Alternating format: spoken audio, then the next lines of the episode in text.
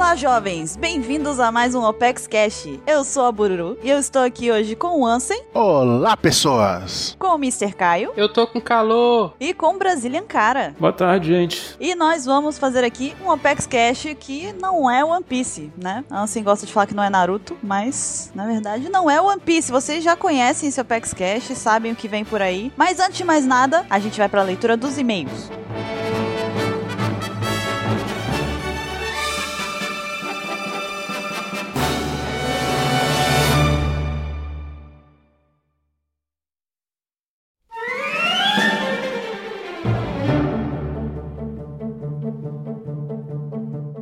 Vamos lá para mais uma leitura de e-mails do Apex Cash. Essa semana eu estou aqui com o Ansem. Olá, pessoas. E antes de mais nada, gostaríamos de lembrar vocês, queridos ouvintes, de qualificarem o Apex Cash lá no iTunes. Se possível, deixem lá algumas estrelinhas pra gente. Se puderem deixar cinco, melhor ainda. Deixem também um comentário dizendo o que, que vocês acham do Apex Cash. O melhor podcast do mundo. Ah, não, esse é outro podcast que fala isso. Ó, referência. E o que mais, Ansem? Também não se esqueçam de curtir e, e, e compartilhar as várias postagens que fazemos na nossa fanpage no Facebook, né? One Piece X. Né? Entre lá, veja, a gente tem posts toda hora, de todos os dias. A gente compartilha mangá, imagens, vídeos e notícias e afins. Então, se você não está compartilhando e curtindo a nossa fanpage, você está perdendo muita coisa. Muito bem. E Ansem, vamos agora para as fanarts que a gente tem essa semana. Sim. Se você não quiser ouvir os e-mails, pule para 19 minutos e 29 gamers furiosos. A primeira foi enviada por Matheus José de Almeida, 17 anos, Sorocaba, São Paulo, e praticante da Capitão América Filia. É, mais um, tá vendo? Temos um, um, um, praticante da pauta de fetiche aqui, né? Ele enviou dois desenhos, olha só. Uhum. E o primeiro que ele enviou aqui foi o Mr. 27 versus a Glória Pires. Olha só que incrível. Ah, ele fez a tirinha do crossover, né? Dos dois. Os dois aqui sendo entrevistados, né? Aí várias perguntas perguntas e, né, digam meus convidados o que acharam do Apex 73. É a Glória Pires. Não ouvi, é o 27, legal. E o filme Deadpool, o que me dizem? A Glória Pires. Não posso opinar sobre isso. O Mr. 27, quarta parede. a última pergunta. Vocês acham que o DiCaprio mereceu Oscar? Aí ela, médio, e ele, batata. Aí aparece a Bela Gil do nada. Você pode trocar essa batata por virado de banana. Aí o Mr. 27 foi derrotado. Foi derrotado, porque ele não esperava por essa. Sim. E ele mandou também aqui uma outra tirinha, já que a gente tá falando da Bela Gil aqui, Ele mandou uma tirinha do Shambles com a Bela Gil. Aí aqui tem algumas situações em que a Bela Gil daria aí opções úteis ou não, né? Para nós. Aí tem aqui, ó. Twitter mudou. É um caractere, é uma postagem do Twitter, né? Onde a pessoa escreveu: Twitter mudou, mas infelizmente ainda tá com apenas 140 hectares. Não sou eu que errei, tá? Tá assim mesmo. E a pessoa continua, sei lá como que escreve, kkkk. É, tá um pouco errado, né? Tanto que a Bela Gil aparece e fala: Você pode trocar esse comentário por uma professora de português. Olha aí, tá sendo um negócio negócio. Talvez seja interessante. Temos aqui uma outra situação também, onde ela diz que você pode trocar este house por um churrasco de melancia. Deu uma pequena gorfada aqui agora, gorfei um pouco, né? Com a imagem do churrasco de melancia. Deu um... É bom que você gorfar ali na cinta do churrasco, abaixa o fogo. Ai, que nojo. Aí já pra nojeira por nojeira, né? Vamos, vamos. E aí ele veio também aqui com uma agressão gratuita. Tem uma agressão gratuita aqui também nessa tirinha, né? Que ele, a Bela Gil diz aqui: você pode trocar Baruch pela Robin ou pelo Shanks, né? Então, quando ele fala mal da Robin, realmente dá vontade de seguir esse conselho aí da, da Bela Gil. Mas foi bem gratuito isso daí, viu? bem gratuito mesmo. Qual é a próxima, assim? A próxima foi enviada por Herbert Eugênio, 26 anos, bacharel em Direito Maringá, Paraná. Ele mandou uma foto aqui da profissão do Baruch, né? O segundo trabalho do Baruch. Qual o trabalho principal do Baruch, né? A gente vê aquela, aqueles carros van, né? Que, aqueles de, de, que leva cachorro de veterinário, sabe? Tipo doblô. Isso, isso, isso. Aí tá lá Baruch. Aí, só que eu não consigo ler direito. É elétrica, hidráulica. Baruch Construções Civis, na verdade. Aí tem várias opções ali. Tem residenciais, comerciais, elétrica. Hidráulica. Hidráulica e reformas. Então Baruch tá fazendo aí bicos, né? É, fora do Apex Cash, pra quem quiser. Só é, ligar pra ele, tá o número ali. Mentira.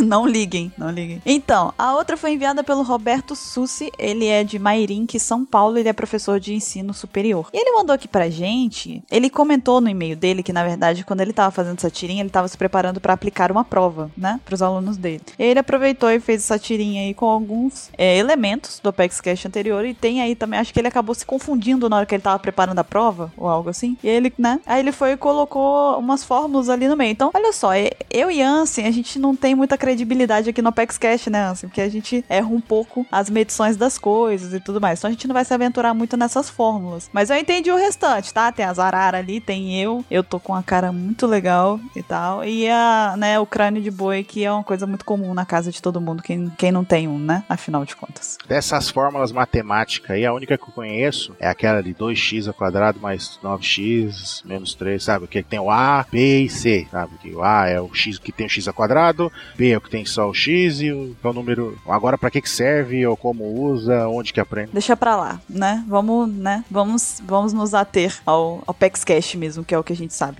Ah. e qual é a próxima, assim? A próxima foi enviada pela Júlia. Como é que é que ela falou a pronúncia? Bertagnoli. Júlia M. Bertagnoli, 13 anos, Curitiba, Paraná. O pessoal do Paraná tá mandando bastante coisa pra gente, olha só. Isso é muito bom. E o primeiro ela mandou aqui, ó, é do time CC. Ela mandou um desenho do, do Caesar Claw aqui, ele com um chapéuzinho de palha ali flutuando perto dele. Tipo, ele fazendo aquela pose, tipo, uou! Querendo induzir alguma coisa, ela. Né? Exatamente, né, mano? Você está maluca! Ficou maluca. O desenho tá muito bom, você desenha muito bem, mas você está maluca! Você é doida.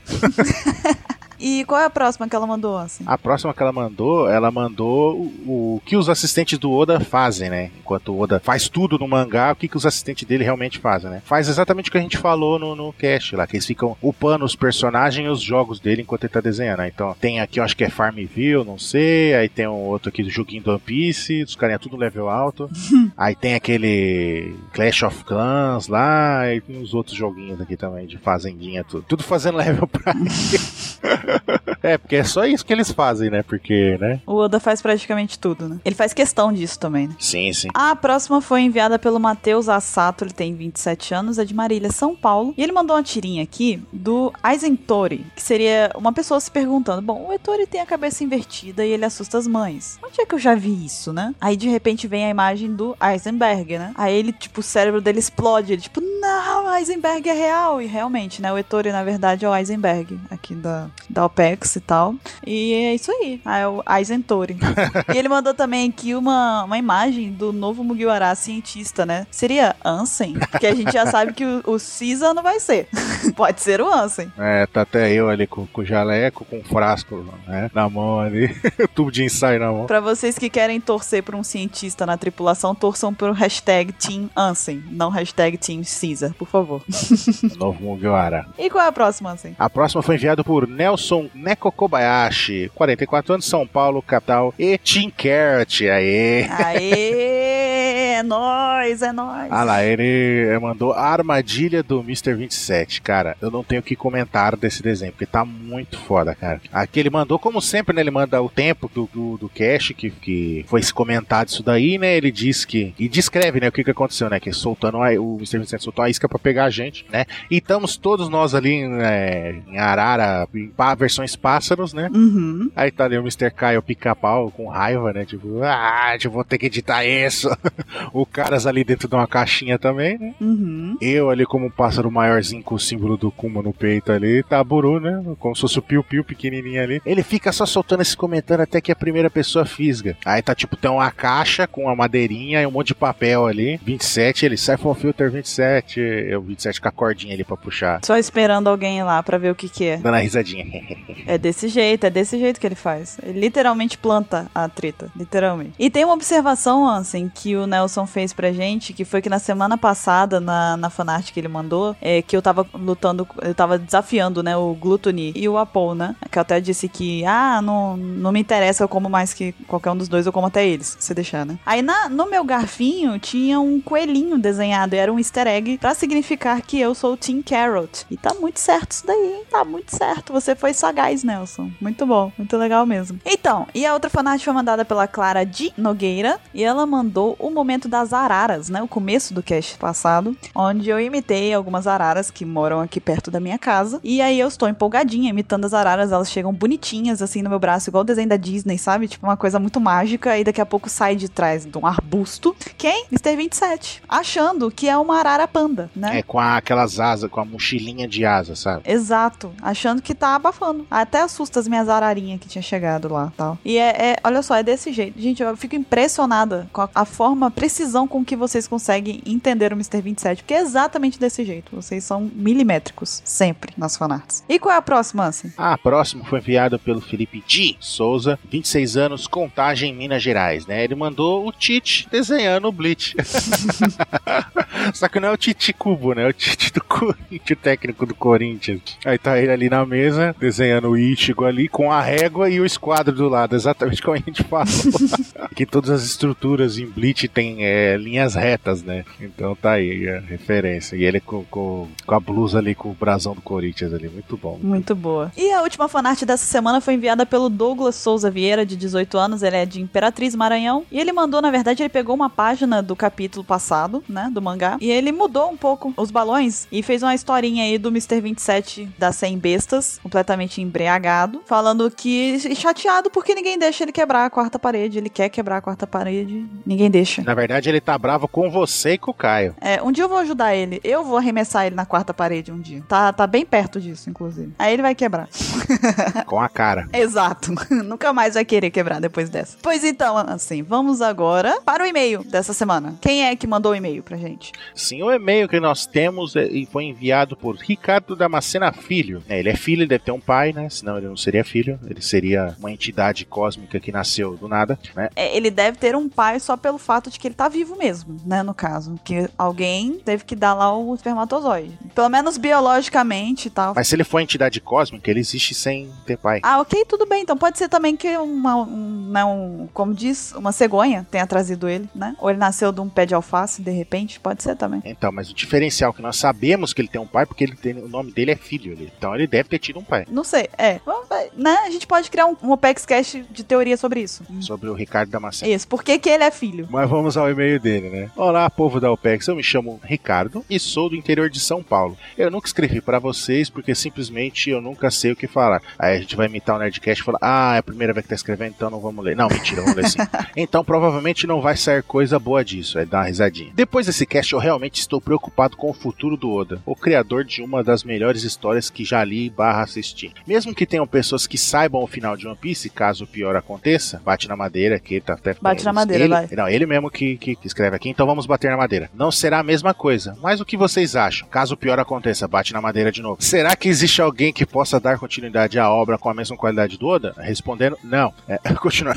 É, não, né? Oda é único. Então é isso. Provavelmente esse e-mail não vai pro próximo cast por ser muito grande. Não, não é muito. E ele tá no cast. E ele está no cast. Beijo pra toda a equipe, especialmente para Buru, Mr. Caio, Heitor e o Baruch. Pô, Ansem. É, não, tô de fora, né? Como sempre. Ansem, vem cá, deixa eu te dar um beijo, vem cá. Ah, obrigado. Viu? Agora o Ansem ganhou um beijo. Aí eu, eu ganhei um beijo da Buru, vocês não.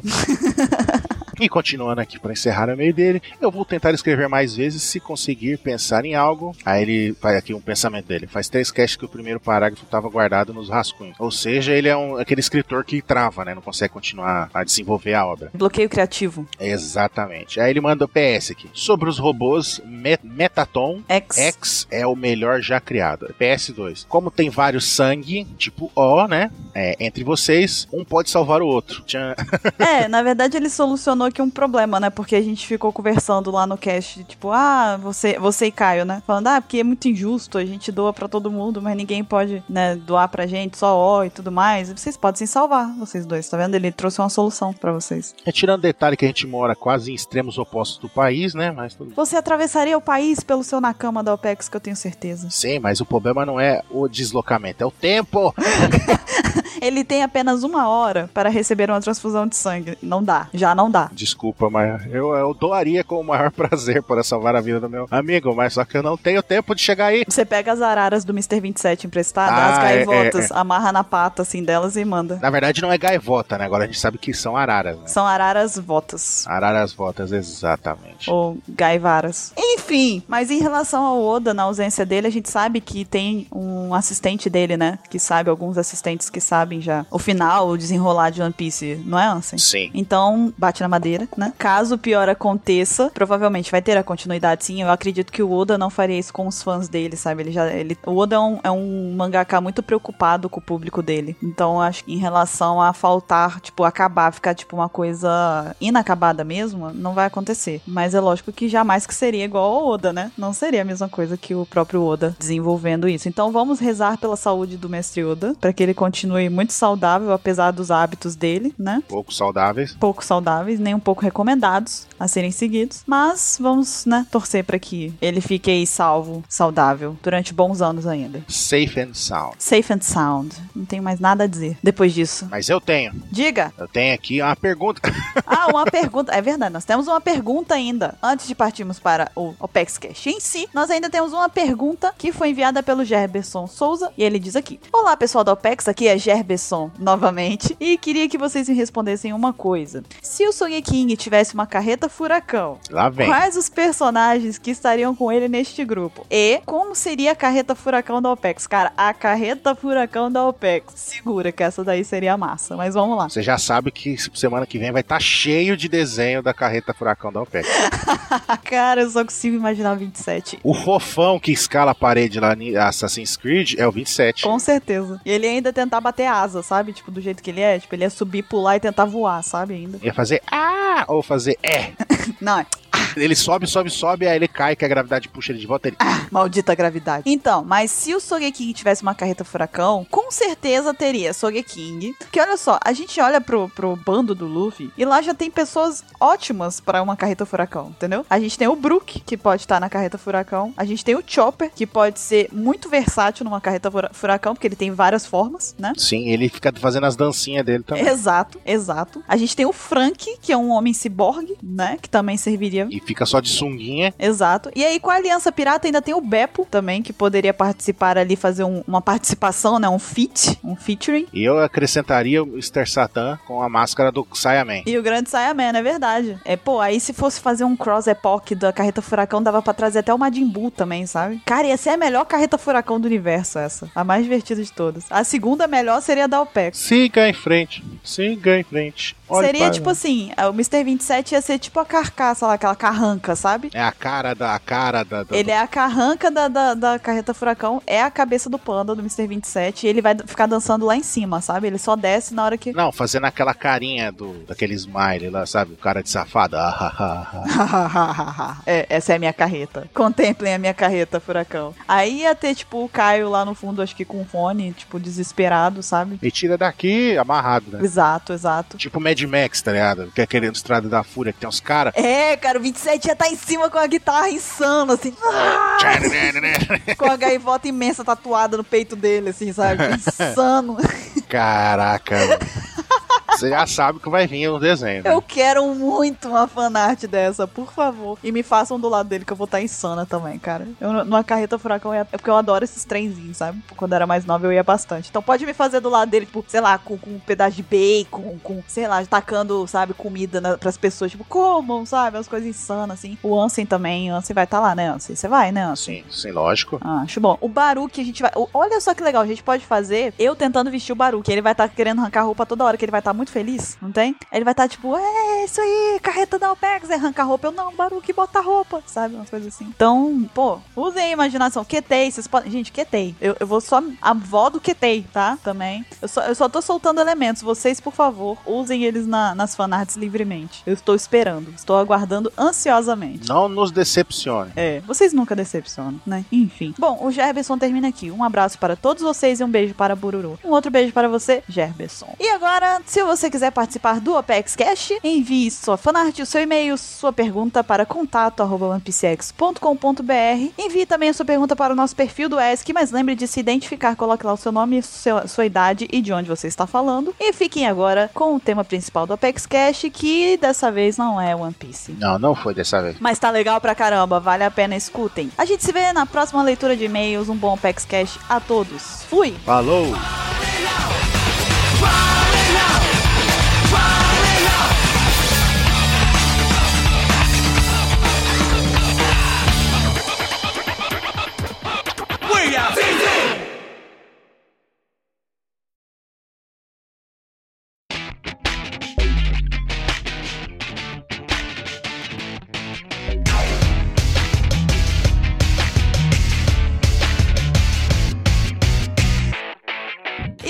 Volta com o Apex Cash sobre qualquer coisa que não seja One Piece, na verdade, né? Nós não vamos falar de One Piece dessa vez. E vocês que estão escutando este Apex Cash pela primeira vez, que ainda não escutaram a primeira parte do Não é One Piece, parem um pouquinho, voltem lá. A gente recomenda que escutem a primeira parte para entender um pouquinho, né? Como é que funciona, a dinâmica e tudo mais. Eu pensei que você ia começar a cantar aquela música. Pare um pouquinho, volte um pouquinho, 190 quilômetros. Ó, oh, essa é boa. Não é 250? Enfim. Não sei. Gente, vocês confundem metro com hora, então é melhor não falar em distâncias. Assim, eu acho, eu acho que era, era em litros, hein? É. 1.200 litros, alguma coisa assim, não? É, pode ser. Depois a gente converte pra saber. Mas então, se você já é velho de casa, já tá aqui no Apex Cash há bastante tempo, já sabe do que se trata o Não é One Piece, nós vamos explicar aqui por que, que nós estamos fazendo essa parte 2, né? Uhum. Por quê? Na verdade, a verdade é, meus caros companheiros de Apex Cash, é que nós tivemos um feedback muito legal no Não é One Piece parte 1. As pessoas gostaram bastante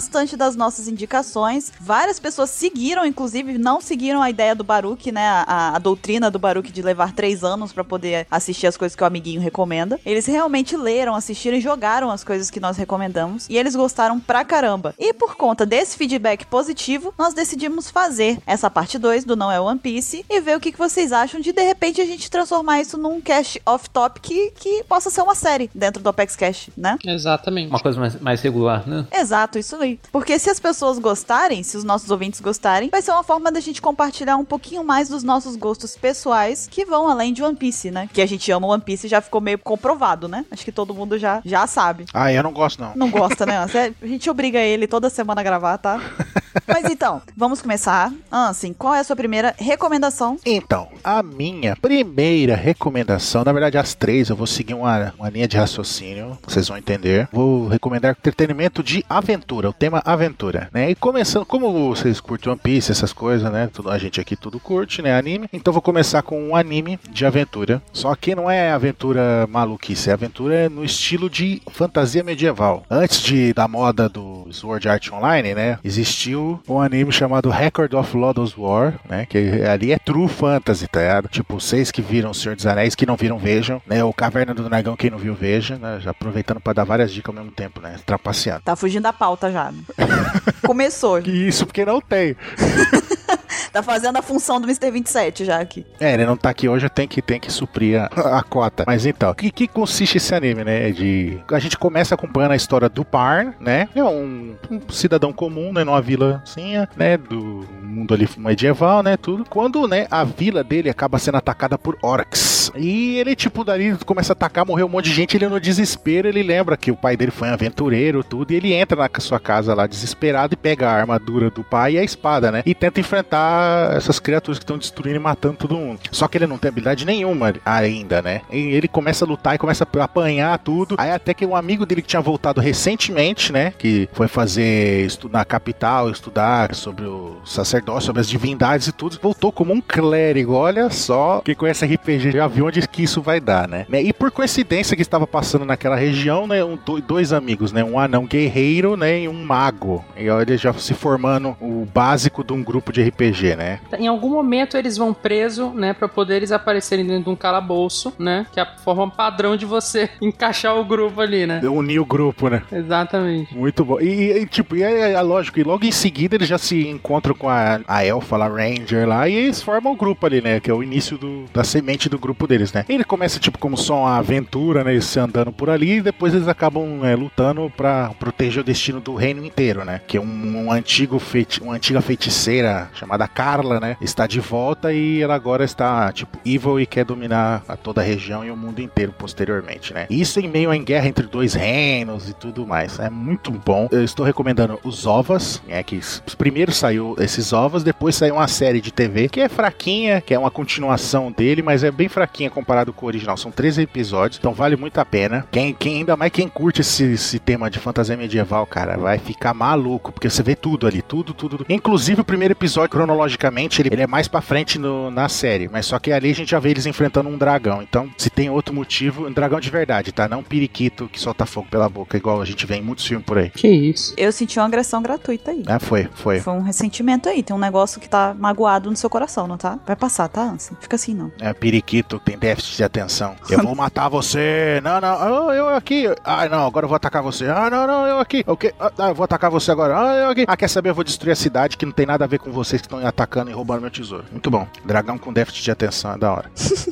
Como é que é o nome, Ansem, do, do anime? Só reforçando. Record of Lodoss War. Engraçado, esse nome não me é estranho. Porque ele é um clássico, clássico dos animes. Ah. Tem jogo também, não tem? Sim, sim, sim. Boa, bem lembrado, Kai. Se eu não me engano, dois jogos saíram, um pra Dreamcast, depois um pra PlayStation 2, se eu não me engano, que conta eh, várias histórias. Inclusive que no, no Brasil eles lançaram um mangá que conta a história tanto desses ovos quanto da série de TV que saiu posteriormente. É bem legal, assim, é muito. Recomendo, recomendação máxima, assim. Acabei de ver aqui que saiu pra Super Nintendo. Se saiu pra Super Nintendo, eu vou jogar. Eu jogo todos os jogos do Super Nintendo que eu posso jogar, porque eu adoro Super Nintendo, então. É porque todo mundo sabe que Super Nintendo é o melhor. A pergunta que não quer calar é: você vai levar quantos anos pra jogar? Quantos anos? Três? Nenhum, vou jogar daqui a pouco. Ótimo, então você não é igual o Baruque, é por isso que eu gosto de você, Caio. Não, não sou não. Inclusive, pra quem não sabe, Baruque não tá participando desse Apex Cash porque ele tá de castigo, porque ele não seguiu nenhuma recomendação do Não é One Piece daquela vez. Exatamente. Aí antes da gente gravar esse, a gente falou, ele falou: "Ah, vocês vão gravar esse e tudo mais?" Aham, você assistiu alguma coisa que a gente falou? Não. Você le... não. Você jogou? Não. Então você tá fora. Você não vai mais recomendar nada enquanto você não seguir pelo menos uma. Ou seja, ele só vai participar desse cast de novo daqui três anos. Exatamente. Exatamente. Vocês só verão Baruque no Não é One Piece daqui a três anos, ok? Exato. Parte 94. Exato. Na parte que a gente já não tem mais o que recomendar mesmo, vai ser só ele recomendando, porque já foi tudo.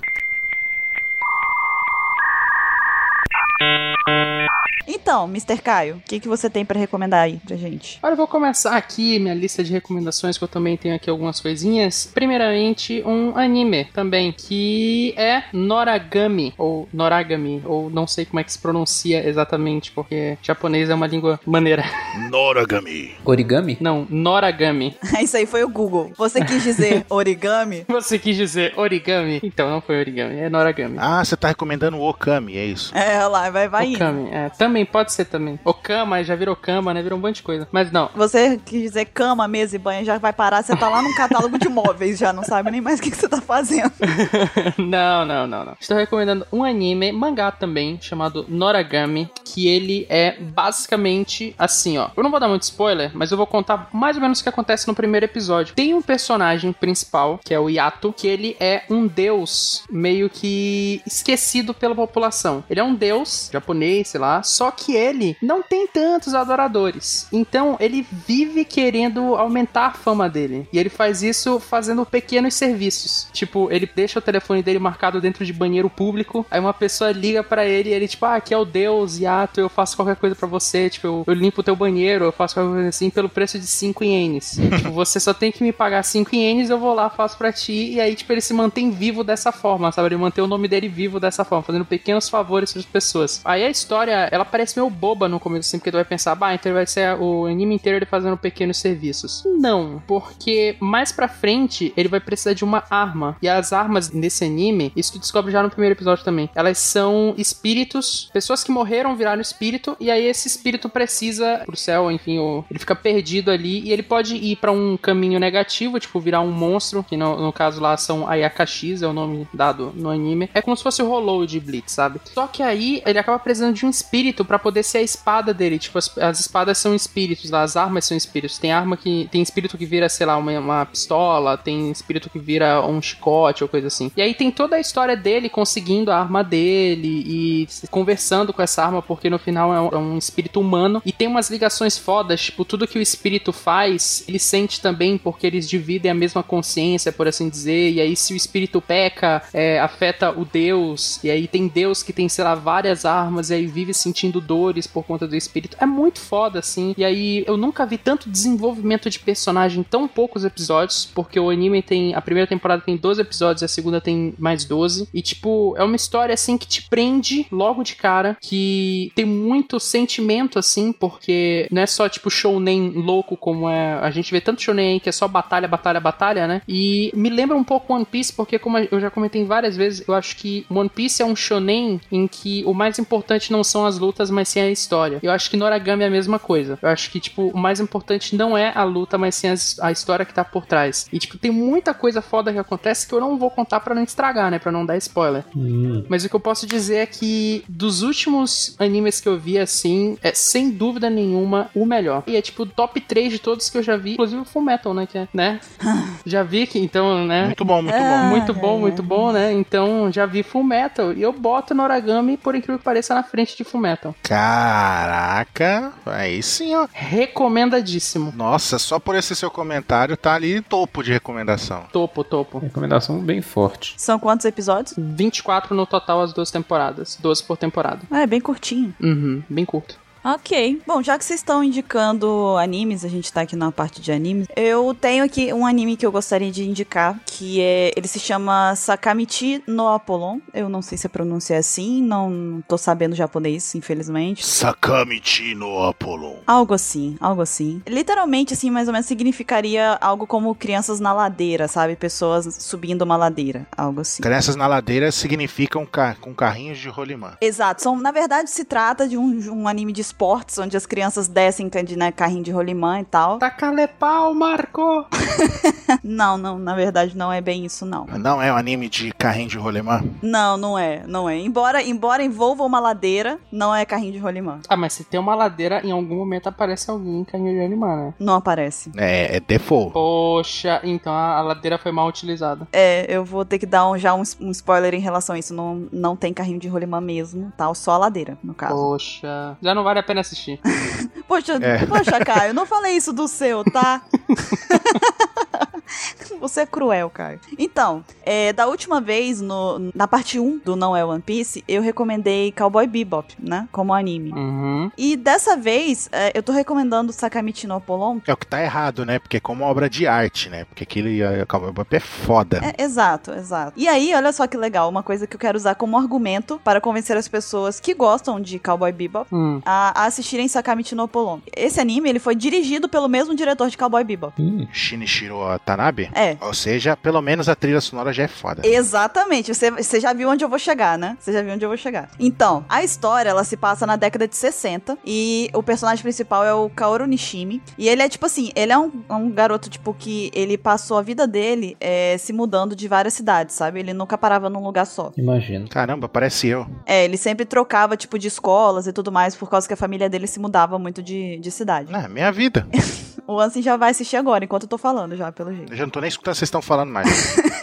É, o Nishimi, ele é um garoto que é completamente, tipo, ele é desiludido de qualquer coisa da vida, sabe? Porque ele nunca se apegou a lugar nenhum, entendeu? Ele nunca conseguiu se prender a lugar nenhum e nunca conseguiu criar laços com ninguém porque ele nunca parava em lugar nenhum. Então, pra ele, tipo, é, a vida era uma coisa super, tipo, entediante, super é, supérflua, sabe? Uma coisa só, só acontecia, sabe? Ela só acontecia. E aí ele, o anime, ele começa com ele indo pra escola, tipo, numa dessas daí ele tá indo pro primeiro dia de escola dele. E por ele não ter, tipo, por ele ter acabado se tornando uma pessoa muito introspectiva, ele desaprendeu, assim, não, não criou muito, muita skill pra poder lidar com, com pessoas, né? Tipo, pra ser uma pessoa muito comunicativa. Então, ele tem uma tendência de, tipo, ficar, por exemplo, sentir é, náusea vomitar, sabe? Quando ele tá num, num ambiente muito cheio de pessoas e tal, e que ele tem que interagir. E aí ele tá exatamente nessa situação, porque ele tá indo pra escola pela primeira vez nessa cidade, e ele não conhece ninguém e tudo mais, e enfim, né? E o interessante é que pra, o caminho dele pra ir pra escola, ele tem que subir essa ladeira. E é muito engraçado. Cara, o genial desse anime é o significado da ladeira, sabe? Tipo, Porque é, é muito interpretativo. Eu vou chegar lá, vocês vão entender. Mas ele, ele acaba fazendo uma pequena amizade com uma menina da escola, que é a, a Hitsuko. E ela ajuda ele a conhecer a escola e tudo mais. E ele acaba, tipo, dentro da sala de aula. Isso é no primeiro episódio, eu não tô dando muito spoiler, fiquem tranquilos. É, ele acaba tendo uma dessas crises em que ele sente náuseas e tal, porque ele tá dentro da sala e fica muito ansioso, né, de estar ali com um monte de gente que ele desconhece e tudo mais. E numa dessas aí, de quando ele sai pra, poder vomitar e tudo mais, ele acaba trombando e se encontrando com um cara que ele é tipo o briguento da sala, sabe? Tipo, é o. Como que eu posso dizer? O valentão, sabe? Da sala. É aquele que não quer nada com nada, tudo mais. É, o nome dele é Sentaro. Sentaro Kawabuchi, se não me engano. E ele é, ele é todo desencanado com tudo. Tipo, ele não quer nada com nada e tudo mais. Enfim, tanto que ele tá até matando aula quando ele encontra com o Nishimi, né? E aí, que é interessante, porque você vê, os dois eles se desentendem logo logo de cara porque as personalidades são completamente opostas, sabe? É, eles são completamente extremos, dois lados da moeda diferente. E aí você fica, você olha aquilo e você pensa, cara, como que esses dois vão se dar bem? Tipo, não é possível, vai, vai rolar um negócio que eles não vão, vai ser um, um conflito entre os dois, eles não vão ser amigos nunca. Aí é que tá o legal, o legal da, da história. Tipo, os dois, eles acabam se tornando, tipo, melhores amigos e a forma com que eles se tornam melhores amigos é o mais genial de tudo, entendeu? Porque o laço deles, entre os dois, ele é ligado pelo jazz, entendeu? Pela música.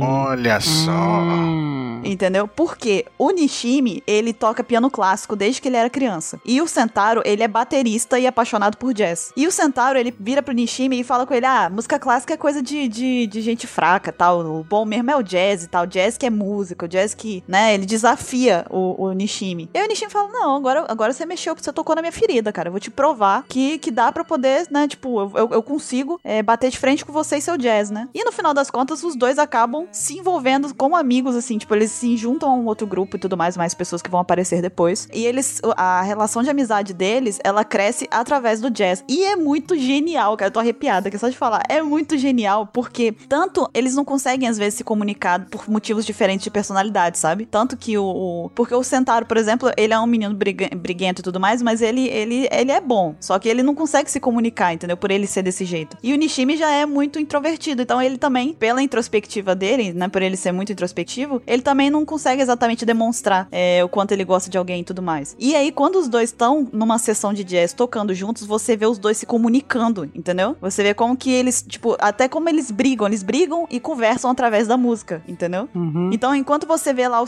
o Sentaro morrendo de bater na bateria, assim, com muita raiva, você vê que ele tá, tipo, gritando com ele, sabe? Como se ele estivesse brigando com ele. Ao mesmo tempo que o Nishimi tá lá, sabe, com o piano lá, brigando com o piano, batendo forte nas teclas. Então, tipo, é muito interpretativo. Isso daí acontece do, tipo, você vai ver o crescimento deles, na verdade. Você vai acompanhar uma história de vida deles que vai. Envolve também a Hitsuko também. Ela também tá envolvida nessa, nessa amizade, além de outros personagens. E você vai acompanhar o período de escola até o período de adulto deles. Não, isso não fica só no período escolar deles. E o tempo inteiro você tem a ladeira envolvida de certa forma nisso. O mais legal é que no final do anime, você, tipo, o que parece ser uma ladeira, na verdade, ela tem uma, uma interpretação que é muito subjetiva. Tipo, pra mim, ela teve um sentido de um jeito, entendeu? E pra qualquer pessoa que for assistir, provavelmente ela vai ter um significado diferente. E é isso que eu acho tão legal, entendeu? No final, você é muito, é muito emocionante, sabe? Você consegue tirar pelo menos uma liçãozinha que seja com qualquer é, sentido figurativo que, que esse anime traz, entendeu? E sem contar que, pelo amor de Deus, a trilha sonora desse. Pra quem gosta de jazz, a trilha sonora desse anime é muito boa. Desde a abertura, desde a opening, até, tipo, as músicas que eles tocam juntos e tudo mais. É sensacional. Eu escuto até hoje, eu tenho no celular, eu deixo tocando. É, eu, eu recomendo fortemente mesmo. Pra quem gosta de jazz, principalmente, é uma recomendação certa. Pode assistir, que é muito bom. E tem músicas conhecidas, de fato, nela. Por exemplo, tem My Favorite Things da Noviça Rebelde, por exemplo. Eles cantam. Então, vai por mim. Só vai.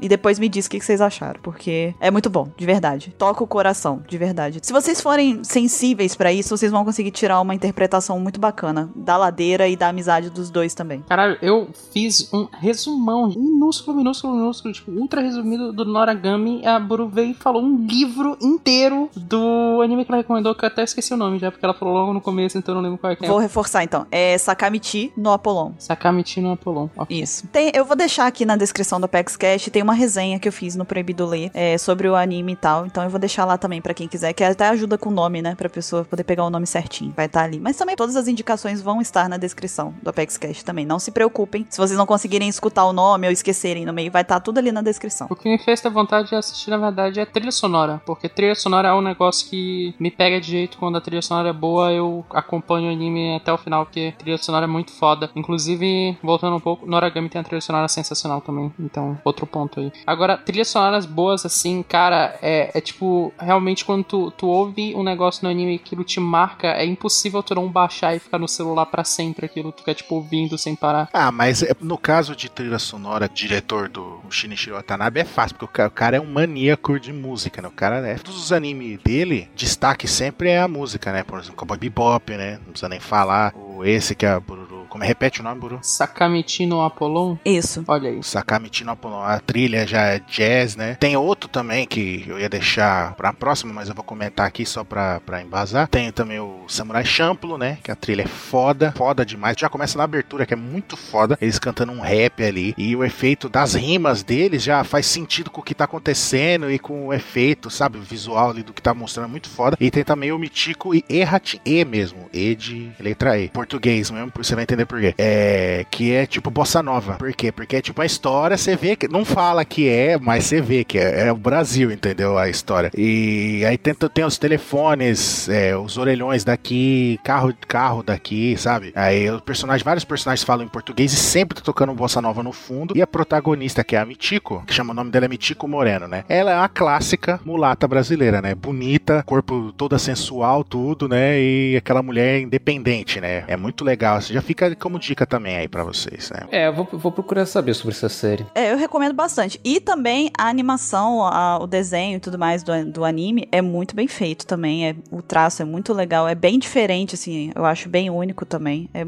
é muito bonito, de verdade. Foi, para mim, ele foi muito bem feito. As pessoas se dedicaram mesmo. Eu gostei. Então, tá aí, fica aí minha primeira recomendação. Brazilian Cara, meu queridíssimo. É, eu também tenho aqui umas três recomendações. E a primeira que eu vou dar pra ficar o tema inicial tem a ver com anime, só que não é bem uma série de anime. É, o que eu vou recomendar pra vocês é um canal de YouTube chamado Team for Star, que é um grupo de americanos e canadenses muito talentoso de dubladores, escritores, editores de vídeo, que eles fazem várias paródias muito bem feitas. Geralmente as, as histórias deles começam com um negócio mais engraçado, algum- algumas piadas meio bestas, algumas coisas exageradas, só que à medida que a história vai prosseguindo e passando, ela vai ficando com um jeito mais sério, mas muito bem escrito, sem ser exatamente como o original, mas também mantendo o humor que eles sempre tiveram. Aí fica o negócio fica até meio parecido com One Piece, que pode ser sério e engraçado ao mesmo tempo. Vocês entendem? Mas então, eles fazem várias séries diferentes. No momento, a primeira deles, a mais famosa e a mais duradoura, que continua até hoje, é o Dragon Ball Z Abridged, que é uma série resumida de Dragon Ball. Alguns personagens ficam exagerados, só que, apesar de uns episódios iniciais meio bestas, o negócio fica muito interessante. Eles condensam a série de uma forma que fica rápida e sem perder nada de interessante. Do primeiro episódio do- da série Z até o fim da saga do Freeza, ele, ele consegue fazer tudo em 20 episódios Olha só. sem perder nada. Aí tem tipo assim, o Goku sendo um tremendo idiota, o Nappa sendo um idiota maior ainda, o Vegeta tendo temperamento com metade de pavio de tão curto. É um tipo de humor que não é pra todo mundo, mas pra quem é, é muito engraçado. E além dessa, eles, eles também têm umas paródias do Hellsing Ultimate, esse daquela série de vampiros violenta. E eles aproveitam que como essa série já é pra gente adulta, eles fazem umas piadas bem mais adultas também, ó, sacaneando coisa de religião, por aí. E uma série mais recente deles é um tipo que um Machinima, que é como se fosse uma série de paródia usando o gráfico de jogo mesmo do Final Fantasy VII. No momento, esse eles estão produzindo meio que em temporadas, no momento só tem 10 episódios. E segue a mesma coisa, começa besta, termina muito legal. Hum, Isso é legal porque é criador de conteúdo, né? Eles. Isso. O único problema é que isso tá tudo em inglês sem legenda, então fica complicado para a maior parte das pessoas aqui. Mas eles são bem a favor de, de gente que produz versões estrangeiras do conteúdo deles. Na página principal do YouTube deles, eles têm até aqui uma, uma seção mostrando a versão espanhol latina que fãs estão fazendo do Dragon Ball Z Abridged. Ah, isso é bem legal. Muito bom. Como que é o nome mesmo? Team 4 Star, é equipe 4 estrelas. Ah, sim. Muito bom. Ah, bem legal, bem maneiro. Vou dar uma olhada depois que eu não conhecia também. E é bom recomendar um canal de YouTube, porque o canal de YouTube é uma coisa que você pode assistir no intervalo de qualquer coisa, né? Tá estudando, quer dar um tempinho, assiste um, um episódio, né? Só não é recomendado assistir durante o trabalho, porque se você começar a rir alto, você vai chamar atenção. Não, e também a gente tem um problema agora que, né, você vai assistir um vídeo no YouTube e você gasta muito internet, né? Porque a gente tá descobrindo nesses dias recentes que internet é como se fosse um água, né? É um recurso que você usou, acabou, né? Então tem que tomar cuidado que assiste esse tipo de coisa, consome muita banda, daí já viu, né? Abraço, Anatel. É culpa dos gamers, segundo o presidente da Anatel. É, exatamente. Pois então, Ansem, diga pra nós qual a sua próxima recomendação. Então, minha segunda recomendação, se mantendo é, a linha de aventura, né? Nada mais justo que falar de um filme que é pai de muitos games e séries e coisas que saíram a posterior a ele, né? Que é, vou falar da saga de filmes do Indiana Jones, né? Vai, Caio, por favor, eu quero a música de fundo. Eu quero, cara, tu acha mesmo que eu não ia botar o tema de Indiana Jones? Pra quem não sabe, eu ia recomendar Indiana Jones até o Ansem me explicar que ele tava fazendo. Os três recomendações dele seriam tipo de aventura. E aí eu larguei mão, falei, não, recomenda tu Indiana Jones. Porque, cara, Indiana Jones é muito foda, velho. Pensei nisso porque uns tempo atrás, né? Durante a parte 1, o pessoal veio lá no meu perfil e perguntou: Ah, eu só sei que não participou, dá umas dicas aí. não sei o que. Aí eu comentei, eu comecei a falar de várias coisas assim. O pessoal, não, nunca vi, nunca vi. Eu falei, caramba, como assim, cara? Nunca viu? Quer que eu, é, tipo, eu até fiquei me questionando. Assim, eu falei, caramba, quer, quer que eu dou dica de coisa nova? Mas o pessoal não viu os obrigatórios, né? Pois é. Com o Indiana Jones mesmo. Então eu tô, eu tô indo ali na base, então. Indiana Jones, cara. Cara, não tem como não gostar, velho. Porque é aventura ali. Steven Spielberg, que até hoje eu acho que eu não vi nenhum filme dele que não é bom. Ah, tem sim. Qual? Super 8. A Super 8 eu gostei de Super 8. Não, é bem ruimzinho. Mas ok, eu concordo, ele é um cara foda. Eu gostei de Super 8. Mas então, é por isso que eu falei que, que pra mim eu não vi um filme ruim nele, né? Ok, ok, mas eu concordo, eu, pra mim é só esse só que é ruim, o resto eu concordo. Esquece esse detalhe, né? Aí... Exato, exato. Então, e cara, é tipo, o que que é Indiana Jones? É um arqueólogo ali do- dos anos, né, ano 30, 40 ali, né? No começo do século 20 ali. Né, Ele é um professor, né, de uma faculdade, né? Só que ele também, além de dar leciona, ele vai em expedições, né, procurando artefatos, essas coisas, né, pra- e leva pro museu tudo. Só que não é aquela coisa boring, que a gente sabe como é a realidade. Só pesquisando, procurando, não, ele acaba entrando, tipo, numa- realmente na aventura. E, e durante o filme, você não para, você não consegue respirar, porque ele sai de uma enrascada, entra na outra, e sai de dera, consegue escapar daquela, entra numa pior ainda, e cada vez é piorando a situação, e você, caramba, caramba, sabe? Tipo, é, é- é isso que torna o, o Indiana Jones é, tão legal assim fora, que a personalidade dele é muito legal. É aqueles negócios de armadilha em templos antigos, de culturas, de civilizações que já não existem mais. Tudo você pode ver que, que se baseou no Indiana Não tem como muitos games e, e- e filmes depois se fazem referência ao Indiana Jones. Com, com quem que não. Vocês podem nunca ter assistido, mas com certeza vocês já viram a cena dele fugindo da armadilha da bola de pedra gigante Uhum. tudo desmoronando e ele correndo com o ídolo de ouro na mão e a bola vindo atrás. Cara, não é muito animal. E a recomendação não é só o primeiro filme, que originalmente era chamado só de Caçadores da Arca Perdida, mas sim todos os filmes, né? É, inclusive o quarto filme que o pessoal xinga, né? Mas é bacaninha também, né? Não é lógico, não é igual a trilogia. Bacaninha. É, exato, exato. É, é- é aquele DLC. É exatamente. Tipo, você, caramba, eu adoro Indiana Jones, quero consumir mais. Até, até uma DLC aqui pra você, ó. É, tipo, se eu nunca tivesse visto Indiana Jones e assistisse o quarto filme, eu ia achar ele ruim. Só que, como eu sou ultra fã de Indiana Jones, é, é tipo, é um negócio que, como fã, Aham. Sabe, tem aquela coisa de não, tô vendo o meu ídolo ali de novo, então, tipo, é legal de toda forma. Uhum. É, você acaba gostando só porque é ele, né? É, é, é muito disso, sabe? O filme não é ruim, assim, ruim, ruim. Só que ganha muitos pontos por ser do Indiana Jones, né? Por ter ali o Harrison Ford, por ter te matar aquela vontade de ver o Indiana Jones e tal. E, tipo, assim, eu empalando um pouco nessa recomendação do Ansem. Primeiro que a trilha sonora do filme é muito boa, é, é sensacional. É foda, é foda. John Williams. É, o tema do Indiana Jones é assim, espetacular, sensacional. E, tipo, o filme ele é muito cheio de pequenos detalhes que se tu vai pegando Sim, sim. o filme ganha outros níveis. Tipo, até a ideia, como o Ansem falou, que é, ele é um professor de universidade. E na aula dele, ele começa a aula tipo, falando assim: Você acha que arqueólogo vai viver aventuras? Não, 90% É, exatamente. do trabalho do arqueólogo é atrás de mesa. É tipo. É muito bom isso, cara.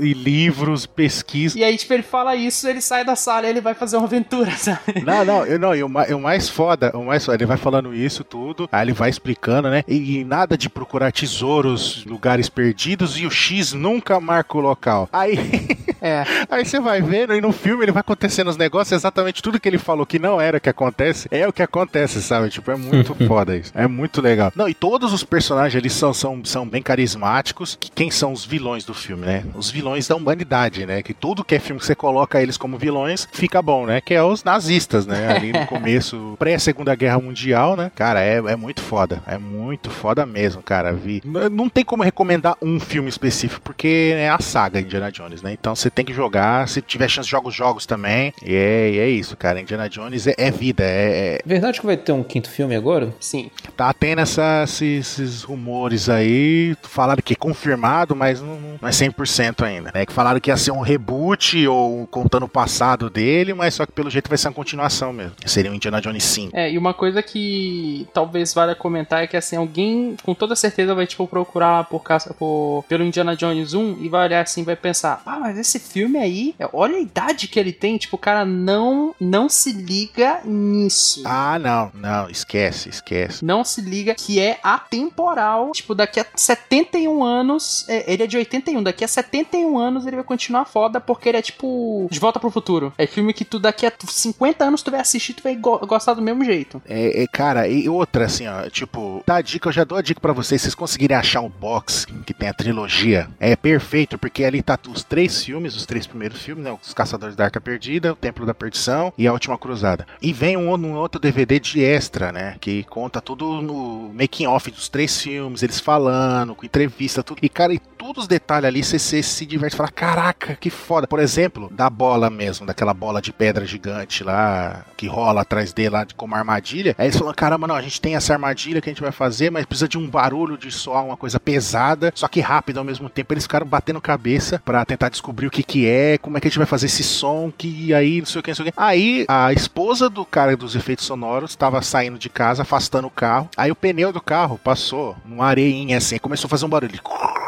Aí ele parou, ele falou: não, entra com o carro e sai de novo. Aí ela fez isso, ele, caraca, esse é o som da pedra, tá ligado? Esses detalhes, assim, assim, enriquece demais, assim, a, a- o filme, tá ligado? Você, caramba, é o efeito do que o cara foi buscar, tá ligado? Então, tipo, torna muito real tudo que você tá vendo ali. Porque, é, é, é, digamos assim, é cinema naquela época que não tinha o truque de usar CGI em tudo, né? Eles tinham que se virar e fazer aquilo ficar o mais real possível, mesmo que fosse maquete, essas coisas. Então, cara, se você não viu, veja, por favor, faça esse bem a você mesmo, Indiana Jones. Very funny, Dr. John, very funny. Mas você também vai aprender que sempre são cobras. Cobras vão aparecer em tudo quanto é lugar, sempre. Então fica aí a dica. Sempre, sempre, sempre. E não demorem três anos pra assistir, por favor. Por favor. Indiana Jones é um, um puta clássico, cara. Todo mundo deveria assistir Indiana Jones uma vez na vida. Ó, eu já tô falando agora, hein? Se você não assistir Indiana Jones, você não pode jogar a minha terceira dica, mas fica aí, daqui a pouco.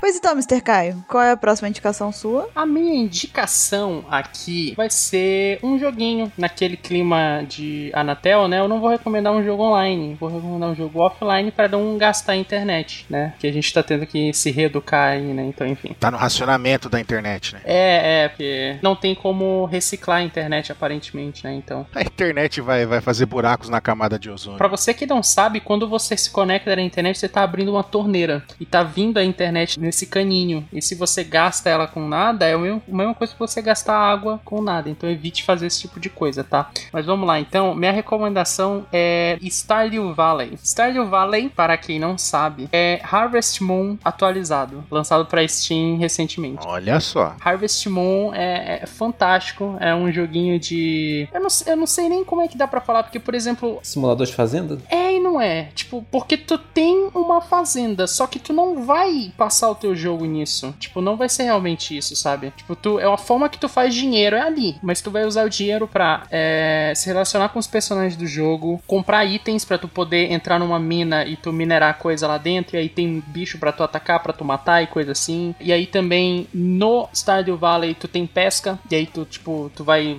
passar de nível com pesca. Tu tem nível, é como se fosse um RPG, tu tem nível nas coisas, tipo, em achar coisas no chão, quando tu vai andando pela cidade, aí tem coisas que tu pode ir pegando, tu vai colher madeira, tu vai. É tipo, tem muita característica de Minecraft, sabe? Essa geração que adora Minecraft vai adorar com toda certeza é, Stardew Valley. Eu ia falar StarCraft, what the fuck. Enfim. Stardew Valley é, é muito viciante, cara. O que eu tenho visto recentemente é uma movimentação gigantesca na comunidade gamer, porque esse jogo é indie, ele é produzido por apenas um cara. Um cara sentou ali e falou: Vou fazer esse joguinho porque me deu vontade aqui e vai ser legal. Caraca. Ele fez esse jogo todo do zero, sozinho, lançou e, tipo, o negócio cresceu tanto e fez tanto sucesso na Steam que recentemente saiu uma reportagem que eu vi e isso me fez, me fez baixar e comprar o jogo jogo que dizia o seguinte, ó, as pessoas que estão pirateando o Stardew Valley, elas estão se sentindo mal por isso, porque o jogo é bem feito e ele é tão bacana e ele te prende tanto e a trilha sonora é boa, a história dele é boa, porque tu vai ter relacionamento com os personagens e tal, e aí tu tem des- desenvolvimento de personagem. E ele é tão bem fechadinho que as pessoas que pirateiam se sentem mal por isso, tipo, elas pessoas que pirateiam no final vão lá e compram, porque elas se sentem na necessidade de reembolsar a diversão que elas tiveram, tipo, pagando pro criador, sabe? E o jogo acho que tá 25 reais na Steam, isso sem promoção. Se tu conseguir uma promoção ainda é mais barato, comprar aqueles pack de 4, sabe? Que aí tu paga teu e mais os teus amigos, vocês conseguem um preço mais barato ainda. E é muito foda, tipo, tu vai conseguir jogar pelo menos assim umas 30 horas, então já, te- já vale a pena totalmente o preço que tu vai pagar. É tipo, é viciante ao extremo, tem aquela questão de tipo passar de nível, né? Que é, é o que prende muitas pessoas a MMORPG e tudo mais, né? Que é essa, essa sensação de tu tá atingindo coisas o tempo todo, né? Que tá sendo recompensado o tempo todo com algumas coisas. Stardew Valley tem muito disso e é, é muito foda. Tipo, a, a trilha sonora é boa, o ritmo do jogo é bom, porque no final tu tem sempre alguma coisa pra tu fazer no teu jogo e a curva de aprendizado dele também é boa, porque tu logo tu aprende o que tu tem que fazer, tu tem que, tipo, gerenciar teu tempo direito, porque o jogo tá o tempo todo acontecendo, e isso tu pega rapidinho, tu, tipo, tu logo tu, tu aprende qual é a melhor forma de tu te controlar ali, do que que tu vai fazer, os caminhos que tu vai pegar. E o jogo é sensacional, cara, eu, eu tô viciado completamente nele, eu acho que eu devo ter já umas, sei lá, umas 70 horas de jogo nele, eu tô ainda viciado, é a única coisa que eu tô jogando recentemente. Larguei o LoL, olha só, me, me tirou o LoL, o Stardew Valley. Nossa senhora, então É. o jogo é bom mesmo. É, Joguem então, porque se tiraram esse menino do League of Legends é porque o jogo é bom. É, então joguem Stardew Valley que é sensacional. 25 reais na Steam, 25 reais, baratinho. Ele então tem o mesmo esquema de esmero do Braid, né? Que foi um, só o cara sozinho que fez o Braid e tudo, né? Uhum, sim, sim. E o negócio que eu achei muito foda do Stardew Valley, que vale a pena comentar, que assim como no Harvest Moon, tu tem como se aproximar dos personagens dos NPCs e tu, tipo, conseguir coraçõezinhos com ele até que chega um momento que tu pode casar com eles, eles vão morar contigo e tudo mais. Só que o interessante do Stardew Valley é que tu escolhe o teu sexo no começo do jogo, mas independente disso, tu pode casar tanto com os eh, NPCs homens quanto com as mulheres. Ah, progresso. Progresso. Isso é bem, bem legal, cara. É, é muito foda e é bem interessante isso daí. Eu acho bem, bem, bem bacana esse tipo de coisa no jogo, sabe? É uma coisa sutil, né? Mas que, Aham. que significa, né? Alguma coisa. Muito legal. É, deixa eu só te perguntar uma coisa. É verdade que depois que você se casa com uma pessoa, é verdade que sua esposa e esposa fica só na fazenda e não sai mais de lá? Não, não, não. Ela, ela sai sim. Ela ou ele saem. Só sai acompanhado com você? Não, não, não, não. Eles têm, continuam com suas atividades, normal. Hum. Muito bom, isso é importante também. É, pois é. Não, não seria Isso é legal. bem importante. É, se acontecesse, eu falar, não joguem, Isso a gente tá ensinando coisas erradas, né? não joguem. Não, não. É, seguem, seguem a vida normal. Ótimo, muito bom, então. Mais um pontinho a favor do jogo. É, mas no final é como o cara se falou, o principal do jogo ele é um simulador de. Não um simulador de fazenda, mas ele é um. É um simulador de vida na vila. Tá bom, Caio, fala que você joga logo o jogo da Fazendinha, que você tá recomendando, é o do Facebook mesmo. É, é, não, é. Não sinta vergonha. É aquele Heyday lá que o pessoal tá jogando agora. Tem muito característica do Fazenda Feliz, sim, porque, tipo, tu planta o negócio, tu tem um tempo pra esperar pra poder colher, depois tu vende, planta mais negócio, aí tu espera mais tempo, colhe, vende, planta mais e por aí vai eternamente. Só que, além disso, tu tem outras 500 atividades pra fazer dentro do, dentro do jogo. Eu vi até uma notícia recentemente de um cara que entrou no Stardew Valley e ele decidiu que ele não ia plantar nem colher nada, e ele bateu o jogo sem plantar nem colher nada. Então, no final, tu tem caminhos pra decidir fazer, né? Então, eu quero recomendar aqui um jogo que pra mim é um dos meus jogos favoritos. Chama Beyond Two Souls. É, ele é um jogo de ação-aventura, acho que a gente pode considerar assim. E ele, é, ele foi produzido pela Quantic Dream. É um jogo que, que, tipo, ele é exclusivo, infelizmente. Ele é exclusivo pra PlayStation 3. Ele foi lançado em 2013 pra PlayStation 3 e agora ele tem pro PlayStation 4 também, numa versão remasterizada. Então, quem tem o- o PlayStation 4 também pode jogar. E ele é um jogo de interação. Então, tipo, é aquele tipo de jogo em que as suas escolhas elas modificam a- o desenrolar da história, né? Então, você tem uma situação X e você tem algum um, um leque de opções a seguir. E o que você seguir vai influenciar, assim, consideravelmente no, no de- decorrer da história. Que nem, que nem aquele jogo do Walking Dead. Sim, é tipo aquele do The Walking Dead. E é tipo Life is Strange também, que saiu agora tem um tempinho também. Uhum. Pois então, o jogo, ele é tipo assim, a história dele. Ah, uma coisa, antes de eu falar do jogo da história, tem uma coisa muito legal também, que é que esse jogo ele foi feito com dois atores bem conhecidos, que é a Ellen Page e o Willem Dafoe, né? É, Ellen Page é a menina do Juno, pra quem já assistiu o Juno, e o Willem Dafoe fez vários filmes, dentre eles, é, como é que é o nome daquele? Velocidade Máxima 3, né? Que ele fez também. Uhum. Que é o do Cruzeiro 2, acho que é o 2, o do Cruzeiro. É o Duende Verde do Homem-Aranha. Duende Verde, exatamente. É. É o Duende Verde, ótimo, vamos, vamos pra uma referência um pouco mais conhecida. E a Ellen Page é a Kitty Pride nos X-Men. E a Kit Pride. Enfim, eles emprestaram as aparências deles, eles não,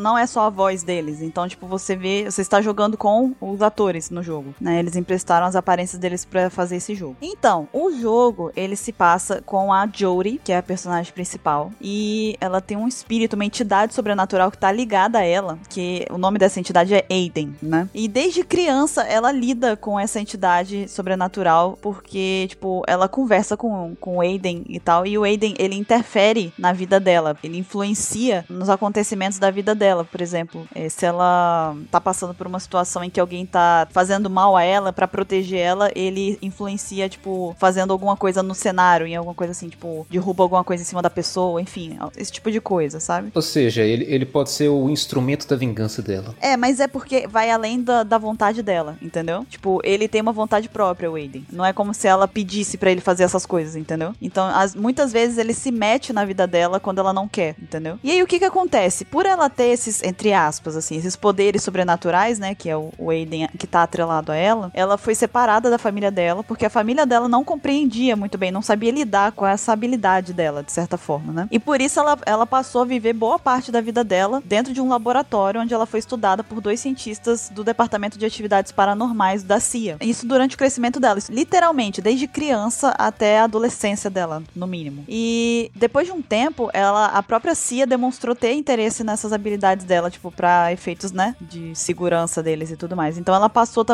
por três anos de treinamento, de um programa de treinamento, e ela acabou virando uma, uma agente da CIA a partir disso também. Só que, o que que acontece? Depois que ela vira uma agente da CIA, ela é enviada pra uma missão secreta, onde ela deveria assassinar uma, uma entidade política, né, um- um- uma figura política, que era tida como uma ameaça muito grande pro mundo e tudo mais. E ela vai e cumpre a missão, né? Consegue cumprir a missão. Só que ela descobre que depois, é, mais pra frente, essa missão, na verdade, ela, ela não, não era exatamente do jeito que foi passado pra ela, entendeu? Na verdade, aquela figura política não era exatamente a ameaça e sim a, a possível salvação, sabe? Pra, pro problema. Então isso daí faz com que ela fuja, seja uma desertora da CIA e ela é tida como traidora e tudo mais. E ela passa a virar uma fugitiva e ela vai acaba indo morar na rua e tudo mais. Eu não vou mais me estender porque senão vou acabar dando spoilers. Mas no final das contas, ela acaba tendo que lidar, ela, ela passa a querer tentar, tipo, ser normal, sabe? Porque ela, ela passou por uma série de, de problemas, de traumas e contratempos por causa dessa habilidade dela. Ela foi sujeita a vários momentos de estresse, né? Na vida dela. E por conta disso, ela quer tentar ter uma vida normal, uma quer tipo, desprender disso e só viver a vida dela. Só que acontece uma coisa que eu não vou dizer o que que é, que ela acaba tendo que novamente lidar com a Cia e com o Aiden e com outros espíritos, porque descobre-se mais pra frente que na verdade pode ser que exista um plano, uma linha tênue que separe dois planos, né? Um plano espiritual e um plano humano. E aí, o interessante desse jogo é que ele envolve a temática dos mistérios que envolvem o que, que poderia acontecer após a morte, né? Tipo, o que, que tá além da morte e tudo mais. E também, obviamente, que existe, existe uma história muito mais profunda relacionada a ela e o Aiden e também a Cia e tudo mais. Existe, tem um, um plot twist muito grande aí que eu não vou dizer, porque senão eu vou estragar a graça do jogo todinha. Mas por ter essa função de interação, você tem. O jogo acaba te oferecendo lá no- nos infins dele a opção de você tentar descobrir se você quer realmente saber é, se existe algo após a morte ou se você quer ficar na dúvida ainda, sabe? Então é, é muito interessante porque no final você tem um leque de finais diferentes, você tem uma combinação de finais muito grande, então dá pra jogar o jogo várias vezes e você vai ter um final diferente, possivelmente aí no mínimo umas quatro vezes, eu acho. E é bem legal, é bem legal essa abordagem, a forma com que o jogo foi feito. Também eu acho muito legal, porque o jogo ele tem uma dinâmica meio de cinema, sabe? Você faz os movimentos com controle e não são só movimentos de botão, tipo apertar o R1, apertar o X, enfim. Você tem que, por exemplo, abaixar o controle para ela agachar, sabe? Ou você vira o controle pra esquerda, ela, ela desvia de um soco. Então é uma coisa muito mais intuitiva. Isso é outro ponto muito favorável pro jogo. Então, Eu recomendo bastante, acho que é um, é um jogo muito completo, é um jogo que você não precisa jogar online também, né? Aí nos parâmetros da Anatel, né? Já que nossa querida Anatel tá tentando impor algumas coisas pra gente aí. Estamos recomendando jogos offline por conta da Anatel, viu? É culpa deles, tá? Briguem com eles. Valeu, Anatel. É, mas nesse caso vocês não vão brigar não que o jogo é bom. Vocês vão, vão ver que vale a pena. Pode jogar que vale a pena. E ele também tem a função de, se você quiser jogar com alguém, se não quiser jogar individualmente, se tiver dois controles e tudo mais, você pode alternar com seu amigo. Você fica, uma pessoa joga com a Jodie e uma pessoa joga com o Aiden. O que é legal também, porque tem muita interação entre os dois. Se você jogar sozinho, vai, vai oscilar todo o tempo entre os dois personagens. Vai ter momentos em que você vai ter que jogar com a, a Jodie e o Aiden. Em momentos, no mesmo momento, mas com os dois, sabe? Uhum. Então tem essa opção a mais aí. Se quiser jogar com um amigo, é bem bacana. Dá pra poder jogar, sem problema. Então fica aí a minha indicação de Beyond Two Souls. É um jogo que eu gosto bastante de verdade mesmo. A história é muito boa e o jogo é muito bom também. Olha aí, interessante. Então fica aí a dica. Eu tenho um, um PlayStation 3, vou reativá-lo aqui pra Eu recomendo. jogar este Beyond Two Souls. Mas Fora que a protagonista é a Ellen Page, né? Então só Sim, por isso. não, já- e outra coisa que é muito legal, outra coisa, o jogo é dublado e a dublagem tá muito boa. A dublagem tá muito legal. Ficou tão legal, o jogo tá tão legal, ele segue uma linha de cinema, sabe? Como se fosse um filme mesmo. Ficou do jeito de um filme e ficou tão legal que até o meu pai, que geralmente não para pra poder ver eu jogando videogame nem nada do tipo, o meu pai me fazia esperar ele pra poder ele assistir o jogo, porque ele que ele assistia como se fosse um filme, sabe? A dublagem é boa, então. Não tem Roger do Traje a Rigor, então. Não, não tem Roger. Ok. E não tem a Peach equalizando a cara de ninguém, então. Ninguém equalizou nada,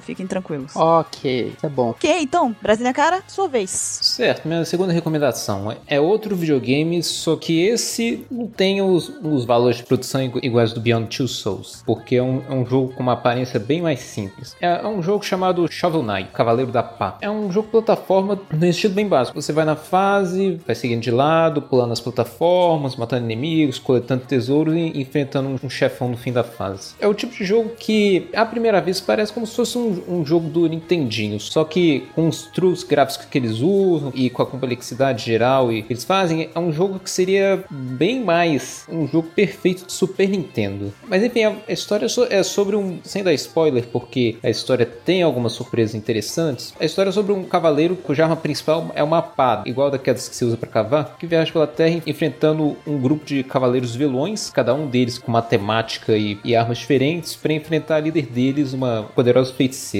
E é claro que tem mais que isso, porque todo encontro com os chefões tem diálogo com eles, cada um mais maluco e com personalidade do que o outro. As vilas tem um monte de gente para conversar, coisas especiais para habilitar. E é um jogo que não é fácil o tempo inteiro, mas é o, é o tipo de desafio que tem que estar prestando atenção para jogar, mas você também não tem que ficar se matando para conseguir vencer. É, se as pessoas me entendem. É aquela dificuldade que desafia você, né? Desafio sem ficar sacaneando. É, ou seja, a dificuldade ideal, não safadeza igual Dark Souls, né? Porque o Dark Souls é, ele te sacaneia. Pois é, falando em Dark Souls, esse jogo tem um sistema parecido que o, o Shovel Knight não tem um sistema de vidas. Ele tem um sistema que, à medida que você vai jogando a fase, enfrentando inimigos, você vai juntando um monte de tesouros. Você junta um monte de dinheiro que depois você pode usar para comprar itens, upgrades. Só que quando você acaba morrendo, você acaba perdendo um pedaço desse dinheiro. Fica flutuando perto de onde você perdeu a vida. E aí, para recuperar esse dinheiro, você tem, você tem que chegar até onde você morreu, coletar o dinheiro de novo e, e evitar morrer. Porque se você morrer de novo sem coletar aquilo, você já perdeu para sempre. E é claro que os lugares onde tem mais tesouros são os mais difíceis de alcançar. Então, é o tipo de jogada que o risco é proporcional à recompensa. Se você quiser pegar o caminho mais perigoso, você ganha mais. Cara, eu já vi muito gameplay desse jogo. Ele é de 2014, né? E quando ele saiu, teve muito um alvoroço muito grande logo, logo cedo. Ele tem, tipo, 96% de aprovação na Steam. Acabei de checar aqui. Uhum. E ele é muito, muito bom. E na época que saiu, eu sou maluco por jogo plataforma assim, tipo, antigo, com arte Super Nintendo e tal. E eu nunca joguei ele, infelizmente. Estou triste agora nesse momento. Mas na época que ele saiu, tinha muita gente jogando ele na Twitch. E eu assisti muito gameplay dele. Ele parece muito divertido, cara. É sim. Ele parece muito, muito bom. E um toque final é que o Shovel Knight, por incrível que pareça, tem uma aventura completa, uma história muito legal do começo ao fim. Só que você completando isso, o jogo não acaba, porque além do modo New Game Plus, o jogo no momento ainda tem uma campanha adicional onde você joga de novo o jogo com um dos chefões, no caso, um, um cientista maluco que usa várias poções explosivas. O personagem tem a própria história dele, que acontece ao mesmo tempo que a história do Shovel está acontecendo, com o próprio relacionamento com os outros chefões, os próprios conflitos. Essa campanha adicional é jogo de um jogo diferente e é um pouco mais complicado de dominar, só que bem legal. E ainda por cima, os caras ainda trabalhando em três campanhas adicionais que vão ser adicionadas pelos anos, com mais dois chefões jogáveis, um que é como se fosse a, a morte e o outro, e outro um, um, cara metido a rei, e mais uma em que é, parece que vai ser a história original de novo, só que trocando o sexo de todo mundo. Com jogabilidade diferente. Enfim, é, é um negócio que, se você jogar agora e gostar, guarda o jogo, que daqui a alguns meses ou anos ainda vai chegar mais conteúdo que os caras já garantiram que é um update gratuito que dá pra adicionar. Pelo que eu vi aqui, ele só tem 250 mega, então novamente a Anatel vai ficar muito feliz de você jogar um jogo tão pequeno assim.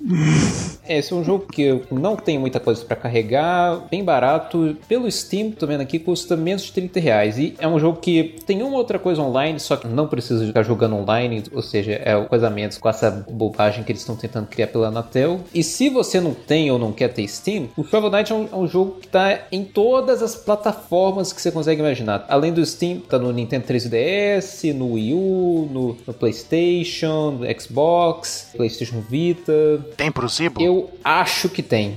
tem no Uia, Amazon Play. Basicamente tá em todo lugar. É, ou seja, é um jogo que eu recomendo muito, com várias vias de obter. Eu, eu pessoalmente gostei mais de jogar pelo Nintendo 3DS porque a qualidade gráfica e sonora é a mesma em todos, só que aí no caso, quase toda versão do jogo tem um conteúdo exclusivo que pode dar coisa. O Steam não tem muita coisa, mas pelo 3DS, pelo Wii U tem um negócio que você pode usar um, um amiibo, aqueles bonecos da Nintendo, para ativar um modo em que duas pessoas podem jogar ao mesmo tempo. A versão do Xbox tem uma fase extra com os Battletoads. As versões do, do PlayStation tem uma batalha de chefe adicional contra o Kratos do God of War. Olha que legal. Enfim, é um jogo que eu recomendo muito. Muito bom. E pelo que eu vi da, das streams que eu assisti, a trilha sonora dele também é muito boa, né? Muito boa. É o tipo de coisa que usa uma coisa sonora da época do Nintendo clássico, só que uma, uma elaborar de um jeito que o Nintendo clássico não conseguiria tocar essas músicas. Muito boa.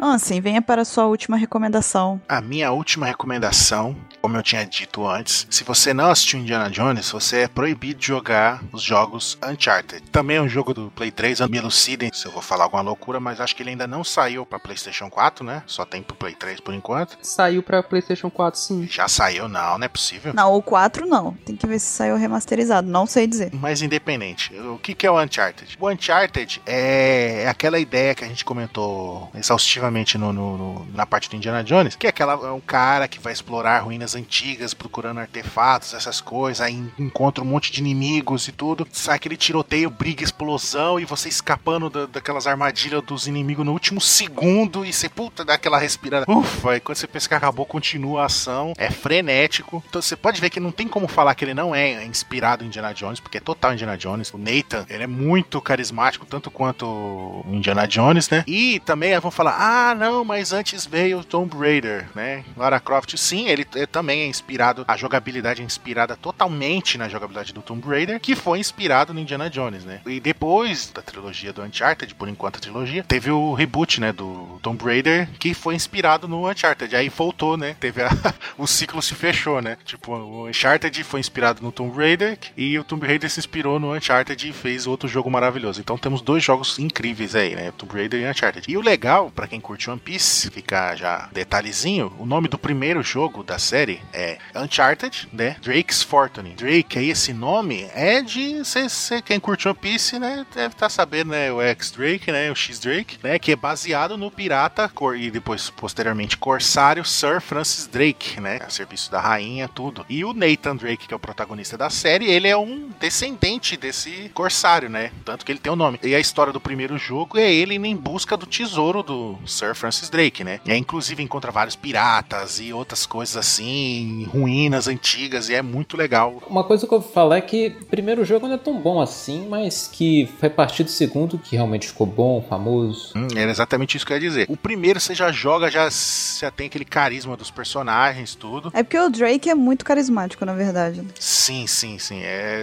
você vendo ele ali, a zoeira dele e tudo, você tem que voltar, puta, eu queria que esse cara fosse meu amigo, sabe? Verdade que ele mata os inimigos comigo sem, sem pensar duas vezes. É, né? Mas é piratas e bandidos e assassinos, então a gente perdoa ele.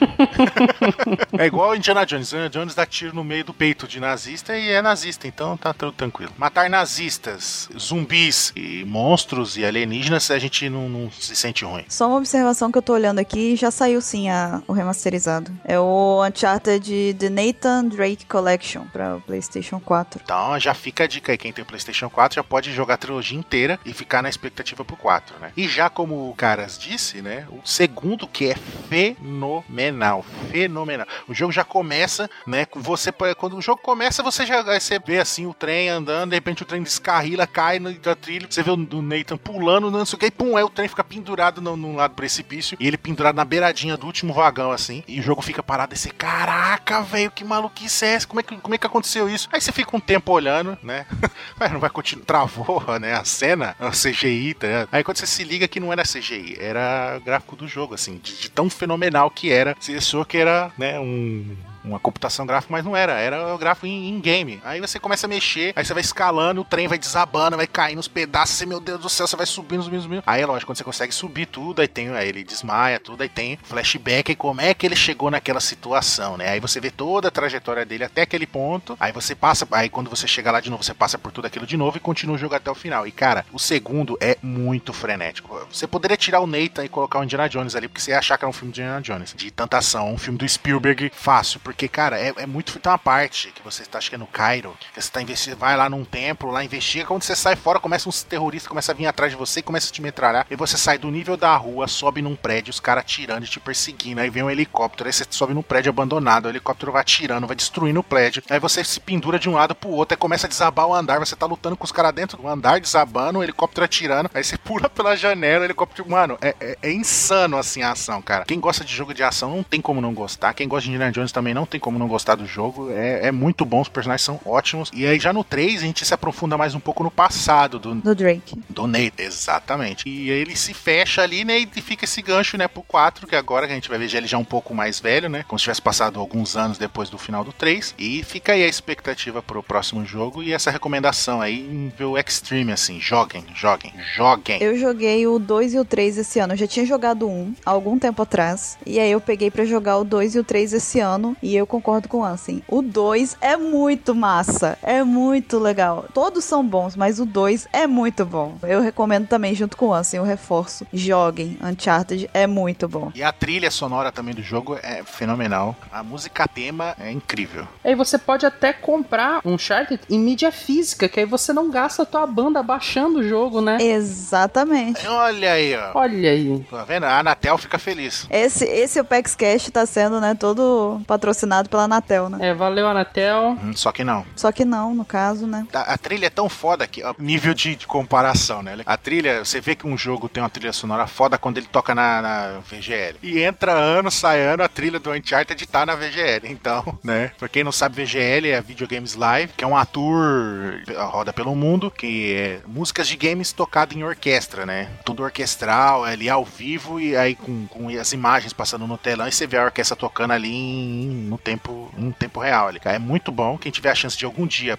ir assistir um, vale muito a pena. Assim. Não tem como você não se emocionar aí no, numa VGL. E toca a música do Uncharted. Então, Uncharted é foda. Ok. Mr. Kai, qual é a sua última recomendação? A minha última recomendação é diferente de tudo que já recomendaram aqui. Na verdade, não, porque o cara também recomendou um canal no YouTube. Mas é uma recomendação de um canal brasileiro que vai, com toda certeza, recomendação minha e do Baruch, que é o Manual do Mundo. É um canal do Iberê Tenório. Ele é formado em jornalismo, só que ele abandonou, assim, a carreira de jornalista porque ele foi pra cidade fazer o- a faculdade dele e ele percebeu que todo mundo na cidade é meio tapado, porque ele nasceu no, no campo, ele viveu o tempo todo em campo e tal. E aí lá, tipo, quem nasceu em campo e quem viveu no campo sabe que, tipo, a vida é totalmente diferente, né? A criança tá o tempo todo agarrando ali em, sei lá, faca, em ferramentas o tempo todo. E aqui, dá uma faca pra uma criança, né? Tipo, um, um pecado, assim. As pessoas vão falar, você irresponsável, não sei o quê. E ele cresceu a vida inteira, tipo, o tempo todo trabalhando com madeira, trabalhando com esse tipo de coisa desde criança. E aí ele tem, tipo, gente que não sabe trocar é, lâmpada, ele achava isso engraçado, né? Porque ele, ele nunca teve esse tipo de frescura, assim, esse tipo de coisa. E aí, ele chegou no, no, no momento que ele decidiu abrir um canal no YouTube para ensinar coisas básicas, assim, do dia a dia, tipo, coisas pequenas que as pessoas normalmente não sabem fazer. Legal. E ele começou a fazer esse tipo de coisa e ele começou a aumentar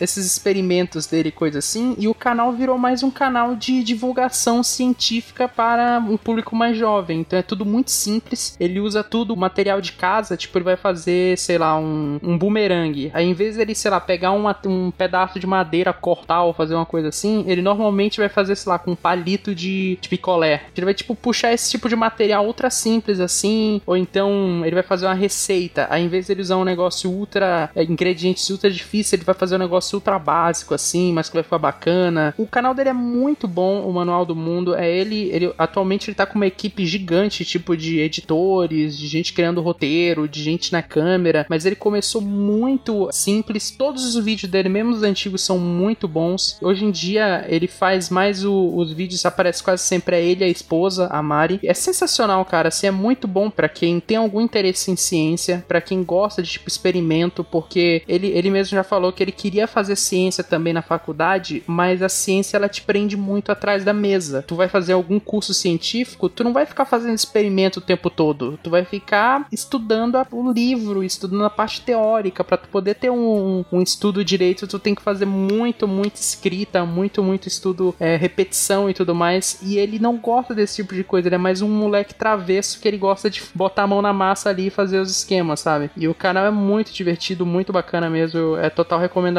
minha e do Baru também assistiu todos os vídeos dele umas 30 vezes já. Vocês devem lembrar disso por causa da, do negócio do, do abacate com fio de cobre. Exatamente. Cê, vocês lembram, vocês lembram disso. É, exatamente. É, o canal dele parece uma coisa bem positiva. Sim. Sim, é muito, muito, cara. É muito porque a forma como ele fala é muito puxado pro público mais infanto-juvenil, né? Então é tudo muito simples, é tudo muito fácil de entender e ele é muito didático. Então ele é. Ó, ó o parêntese agora, hein? Paralelo. Tipo, seria o, a, a, programação da TV Cultura dos anos 90. Hum... Eu vivo, professor. X-Tudo. X-Tudo, que falava de ciência, mas só que de modo não tão rebuscado assim, mas mais, mais acessível, assim. É, exatamente. Os programas da, da TV Cultura, eles eram muito pro público infantil, né? Ele já é tipo infanto-juvenil, ele puxa um pouco mais. Ah, sim, um pouco mais velhas. Ah. É, então ele costuma fazer muito vídeo com convidados, aí ele pega canais do YouTube, ele já fez um com, por exemplo, ele já chamou convidado do Nostalgia, de vários vloggers de gameplay, coisa assim, veio aparecendo no canal dele, mas sempre fazendo experimentos assim, tipo, recentemente ele ensinou como fazer pendurador de bicicleta de PVC, por exemplo. Então, tipo, tu, tu, ele vai te pegar e vai te ensinar desde, olha, você vai ali, você compra um cano de PVC, você corta aqui, você faz o seu que, você cola aqui, você usa tal material. Então ele tem muitas aulas assim interessantes que tipo, se tu não, se tu não tem noção do que fazer em certas situações no dia a dia, assim, se tu não, porque tu não tem costume de tipo mecânica ou macenaria ou coisa assim, ele te ensina o básico disso de maneira muito didática, muito divertida. Então os vídeos dele realmente são muito bons para quem, tipo, quer aprender coisa nova, sabe? E ele sempre quando ele faz um experimento, porque ele não só ensina a fazer coisas, ele também ensina experimentos de química ou de física, ele explica o fenômeno que tá acontecendo por trás daquilo. E isso é muito legal porque no final tu acaba aprendendo ciência com isso, né? E tu vai, sei lá, melhorar porque um dia tu vai, sei lá, cair essas coisas na, na tua prova um dia, sei lá, né? Uhum. Então isso é bem divertido. É, o exemplo que eu dei lá, aquela série que tinha na cultura, o professor, que é o garoto na casa dele lá, tipo, para fazer lição de casa, pedir dica ao professor. E ele fazia várias é, experiências ali com o garoto ali, mostrando tudo. Me lembra também o mundo de Bigman. Ah, sim. Sim, o mundo de Bigman. Perfeito, perfeito. Melhor comparação. Melhor, é, exatamente. Ok. Pegar a régua ali que você foi Obrigada, Ansi, obrigada. Inclusive, né, já que quem se interessou pelo Manual do Mundo, procurem o mundo de Bigman. Não deve ser muito fácil de encontrar, porque é bem antigo. Mas se vocês encontrarem, assistam. É muito bom. É.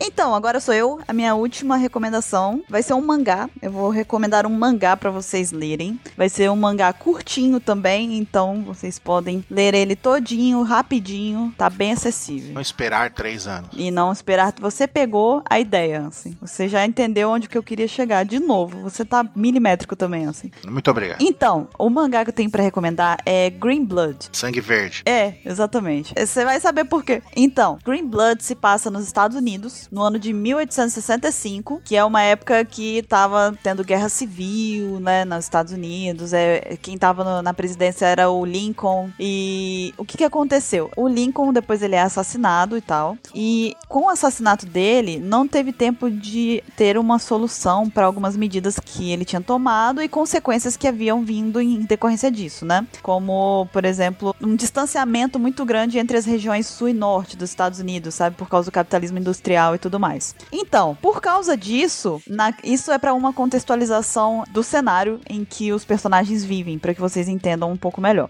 Por quê? Por conta disso, Nova York, ela ficou conhecida como o porto de Nova York ficou conhecido como Eldorado na época, porque as pessoas da Europa estavam vindo pra cá, vários imigrantes estavam vindo pra cá, não, pros Estados Unidos, né? Estavam indo para os Estados Unidos na esperança do que naquele já era um pouco do princípio do sonho americano, né? De você conseguir ter uma vida melhor e tudo mais nos Estados Unidos. Vocês perceberam que a Buru acabou de entregar que ela mora nos Estados Unidos, né? É, eu moro nos Estados Unidos, gente. Então, em Nova York, mais especificamente, né?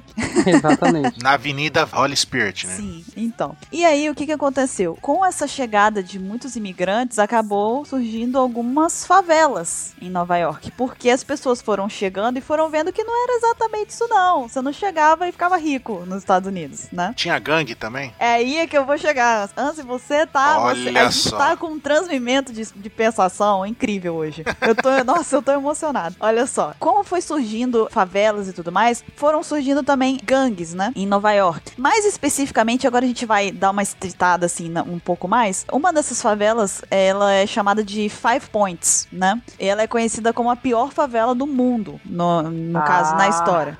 Não, não. É, então, é, é porque o pessoal não conhecia uma terra tupiniquim ainda, entendeu? Eles já não conheciam, cara, o Brasil. Não, É porque aquela ideia. terra tupiniquim, ela ainda não tava exatamente com uma- um conhecimento. Eles já não tinham passado ali na, na redondeza da casa do Ketei.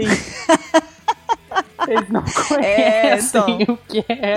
Você ter ideia, perto da casa do QT ali, na região que ele fala que tem favela ali, né? Próxima à região de onde ele mora ali, que tem até vampiro. É, então. E o vampiro morreu. E nem os vampiros conseguem ficar vivos lá. Morreu com que os traficantes mataram. Então, é porque essa história ela se passa antes da época do QT, entendeu? Bem antes. Ok. Então, naquela época era conhecida como a pior favela do mundo, entendeu? Então, lá era uma região que acabou ficando meio que virou uma terra sem lei. Então, nem a polícia, a polícia mesmo não, não agia muito lá porque tinham essas gangues que compravam a polícia, eles eram corruptos. Então, eles compravam a polícia pra que eles ficassem na deles enquanto eles mandavam lá na, na favela, né? Até que surgiu o policial do futuro. não, Opa, aí desculpa. você não pegou, não pegou o fio da meada. Sinopse errada. É, aí você foi. você fugiu um pouco. Volta. Ah, eu confundi. Você falou Nova York, eu tava imaginando Detroit já, desculpa. Então, aí agora a gente chega nos dois protagonistas de Green Blood. Um ganhou o Oscar recentemente. Não, os protagonistas são o Luke e o Brad Burns. Eles são irmãos e eles são irlandeses. Entendeu, Ansem? Olha só! Entendeu? Entendeu Green Blood, de onde que vem, né? Luke e o Brad Burns, eles são irmãos e eles vieram da Irlanda na condição de imigrantes pra poder conseguirem ter uma condição melhor. O Luke, ele é o irmão mais novo e ele é o que mais trabalha. Tipo, ele trabalha no porto, tem aquela rotina desgastante e tal, enfim, que era, né, a gente sabe já, pra quem estudou história já sabe muito bem como é que era uma vida de imigrante nos Estados Unidos naquela época. E ele, ele é uma pessoa que ele acredita que mesmo com a dificuldade, se você continuar trabalhando duro, né, se dar o melhor de você, você vai conseguir crescer na vida, né? Ele acredita ainda um pouco no, no sonho americano, de certa forma. E ele despreza com todas as forças dele essas gangues que existem na, em Five Points, né? Que, inclusive, uma dessas gangues, a, a mais a de maior renome, é a Grave Diggers, li- né? Tipo, literalmente são os coveiros, né? Olha só. E ele, ele, ele despreza pra caramba esses Grave Diggers e a postura deles, a forma com que eles lidam com as coisas. E também ele despreza, acima de tudo, o Green Reaper, que é tipo como se fosse o agente principal da, da Grave Diggers, né? É o cara que faz o trabalho sujo, ele que mata as pessoas pra, pra gangue e tudo mais, enfim. E aí a gente tem uma surpresa muito grande. Não é spoiler, vocês, isso podem ficar tranquilos, não é spoiler, você descobre isso logo no primeiro volume. Que na verdade o irmãozinho, o irmãozinho não, o irmãozão do Luke, que é o irmão mais velho dele, o Brad, ele talvez tenha uma ligação muito grande com o Green Reaper, né? E isso daí vai gerar futuramente um possível conflito entre os dois irmãos, porque eles têm aí uma visão muito diferente das coisas, né? Da, da vida, de como levar a vida em meio a essa favela. E aí a gente vê, na verdade, um legal também, um ponto muito legal que eu não citei de Green Blood é que ele é um, um mangá de faroeste. Ele, a temática dele principal é faroeste. A história, ela vai muito além desse conflito que já, já deu para perceber que vai existir entre os dois irmãos. Na verdade, conforme você vai lendo os outros volumes, você vê que tem mais coisa relacionada com a família deles do que aparenta logo no começo. O final é muito interessante, eu achei muito legal. A forma com que o, o autor encerrou Green Blood foi muito interessante. Num duelo ao pôr do sol. Pode ser que sim. Pode ser que não. Pode ser que não também, entendeu? Nunca saberão, só se ler. E é aquelas, é, eu acho que é um mangá que ele foge da regra, tá? É um mangá que ele, tá, ele tem um conceito histórico muito grande, uma carga histórica muito grande por trás, o que é muito bacana. Você pode aprender um pouco mais sobre a história dos Estados Unidos ali logo no começo, pelo menos. É, depois vai desprender porque vai focar na história mesmo, né? Mas você tem todo um, um contexto ali muito bem criado pelo autor. Outra coisa que eu acho muito legal, o traço é muito bom, é muito único. E a história, é para mim, ela é muito bem desenvolvida, principalmente pelo fato de ser de faroeste. Porque você, você bate o olho e você fala, faroeste, mangá de faroeste, não sei, sabe? Não sei não, não sei, não sei como é que isso vai ficar legal não. Mangá de época. É, não, e também p- por essa temática, entendeu? Sabe, os caras trocando duelo no meio da rua, sabe? Uns negócios assim, meio... Não é uma coisa que você pensa logo de cara, poxa, um mangá sobre isso, sabe? Você não pensa exatamente nisso logo assim. E funcionou muito bem. Eu achei que a, a história foi muito bacana do começo até o fim. E um ponto muito positivo é que ele só tem cinco volumes. Green Blood só tem cinco volumes e todos já foram disponibilizados, já foram lançados pela JBC aqui no Brasil, então dá pra comprar. É só correr atrás que dá pra encontrar. Só tem um porémzinho que eu preciso dizer aqui, que ele é pra maiores de 18 anos. Por que, que ele é pra maiores de 18 anos? Porque tem tiro na cara, machadada no meio do peito. Vocês podem imaginar como era, mais uma vez eu repito, pra quem estudou história, pra quem conhece um pouquinho da história, sabe como é que é a situação das favelas naquela época nos Estados Unidos. O pessoal lá não era gente boa. Quando a pessoa só morria, já era, às vezes não era tão pesado quanto pode ser ainda, entendeu? Não é que o pessoal não era gente boa, era que a situação naquele momento empurrava as pessoas para a barbárie, né? Então. Exatamente. E você vê isso logo no primeiro volume, você vê o desespero e a barbárie logo de cara, sabe? Você já tem logo uma- umas ótimas representações, uns exemplos muito bem usados, assim, pelo autor. Então, eu preciso reforçar isso aqui. É pra maiores de 18 anos. Então, se você é menor de 18 anos e você lê isso daqui e você tiver problema lá da mãe pegar se lendo, ou acontecer um negócio você não gostou do que você viu, a culpa é sua, não é minha, tá? Então, fica aqui. A minha recomendaçãozinha. Agora, Bruto, já viu Durarará? Não, não vi. Vou até emendar uma recomendação meio oculta aqui, porque tu foi me falando de gangue e tudo mais, e personagem, tipo, é próximo do outro, e no final descobrem que tem alguma ligação em lados opostos do, das gangues e tudo mais. Durarará tem muito disso. É um anime que ele não tem personagem principal, e que basicamente são três amigos ali que dá pra dizer que são meio que principais, que a, a história meio que se baseia neles, mas não é exatamente assim. E a história do anime é muito nas gangues de uma cidade, da cidade que eles vivem ali. É tipo das gangues que controlam aquele mundo ali. Esse não é aquele que tem a mina motoqueira com capacete de gatinho que luta com a foice? Exatamente. E nesse anime aí tem gangues o tempo todo, a história é em volta dessas gangues. E também tem essa questão de, tipo, um personagem que é amigo do outro se descobrir numa gangue rival e tudo mais, esse tipo de coisa acontece. E o anime é é um estilo bem diferente, assim, porque não tem a jornada do herói, né? Tipo, tem um personagem que tu vai seguir, tu vai adorar, tipo um Luffy da vida, que tu vai ver ele crescer, evoluir e tudo mais, porque ele não tem personagem principal, né? Mas é legal também. E eu acho que tu que viu esse Green Blood aí, né? Que leu esse Green Blood, curtiu por, pela temática de gangue, por ser, é, mostrar esse tipo de coisa, é, Durarara bate bastante com isso. Só que ele não é 18 mais, ele é mais contido nisso. Mas ainda tem muita violência, tá? Tipo, personagens tendo perna quebrada, tipo, em tortura ou coisa assim, sabe? Sim. É, é mais, mais contido, assim. Mas é legal também. Eu acho que dá pra encaixar aí. Ok, fica então uma, uma indicação acumulada com Green Blood. É. Tá ótimo. Ok, então. Ah, e só lembrando, também tem. Eu fiz uma resenha sobre Green Blood no Proibido Ler. Eu também vou deixar aqui na descrição aí. Quem quiser ler um pouquinho mais, lá tá um pouco mais detalhado. Então, quem quiser saber um pouco mais, eu vou deixar aqui. É só clicar e dar uma lida depois. Ok. Então, cara, venha encerrar nossas recomendações aqui com a sua última indicação. Muito bem. Minha última recomendação exige uma certa explicação para vocês entenderem. É o seguinte: imagine um, um mundo em que o, que o Guerra nas Estrelas nunca existiu. Que mundo triste. Que mundo horrível. Mundo sombrio. Mas existe o Dungeons and Dragons, o RPG de mesa. Uhum. Agora, imagine um grupo de amigos que, que vai começar uma campanha de, de um RPG em que o, o mestre do jogo criou uma campanha de ficção científica, com elementos bem reconhecíveis. E aí, e as besteiras, as decisões, as loucuras que os jogadores fazem na campanha deles, longa que acaba sendo, acaba formando uma, uma versão aloprada do, do Guerra nas Estrelas. Essa que é a base de um webcomic chamado Dwarfs and Droids. Darths Androids.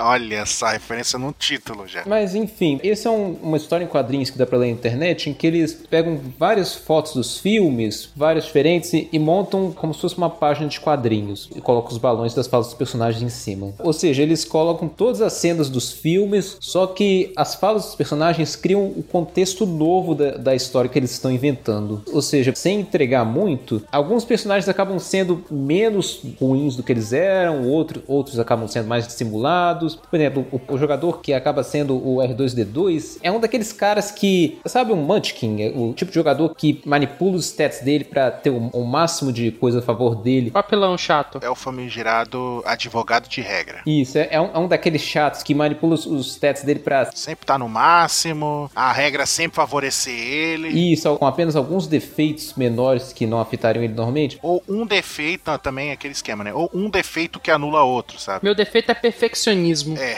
é, é, comba tanto o personagem carrega, o cara sabe tanto detalhe que ele consegue fazer um defeito ser um bagulho irrelevante, como esse que você falou. Tipo, ele é perfeccionista. É, pois é, um desses caras é, é o R2D2 na história. O cara que cortou a capacidade dele de falar a língua comum para ter todo acesso a um monte de recursos tecnológicos.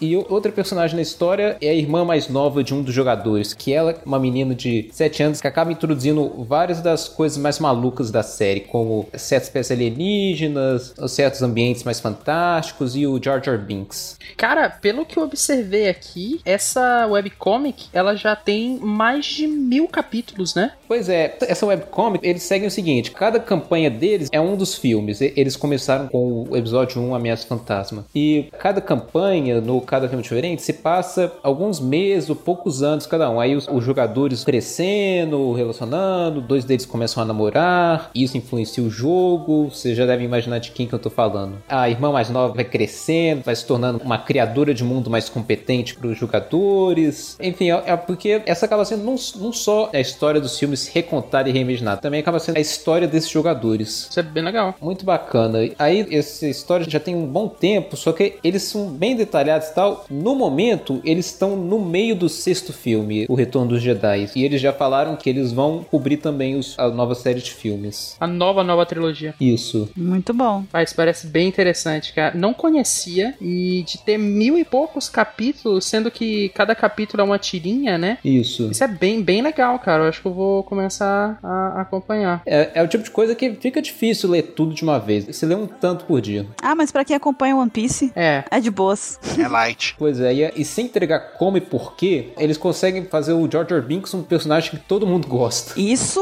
é um desafio. Isso é uma façanha. Uma façanha, é. Isso é digno de nota. E eles sabem disso. Ok, então agora, agora sim, acho que você convenceu. Dá pra ler. Só pra saber como que isso aconteceu, as pessoas vão ler.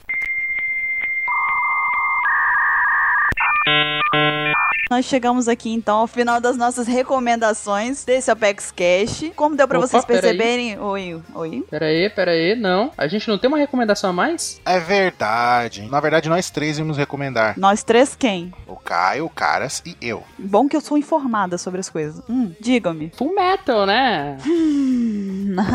como, como, me digam, como eu não vi isso chegando? Eu devia ter visto isso chegando quando a gente falou desse tema. Pois é, né? Quando falaram, não, vamos fazer um tema que não é de One Piece, eu podia ter. Isso foi uma bait. Vocês estavam me preparando pra uma armadilha. Maísca. Como diria o almirante Akbar, it's a trap! Cara, eu confiei em vocês, tá? Seguinte, ó. Até você assistir Full Metal Alchemist, pelo menos o mais novo, pelo menos, cara, só, pelo menos o Brotherhood, pelo menos ele, a gente vai repetir FMA todos os caches daqui pra frente. Cara, então olha só, eu, eu queria ter uma opinião pra dizer sobre isso, eu queria poder me manifestar. Eu tenho outra, outra, tenho outra recomendação. O Metal Clássico também é muito bom, assista. Ah, obrigado, Ansem, poxa, legalzão. Eu teria uma opinião, uma, uma- alguma coisa pra dizer a respeito disso, mas é que eu tô entrando num túnel agora.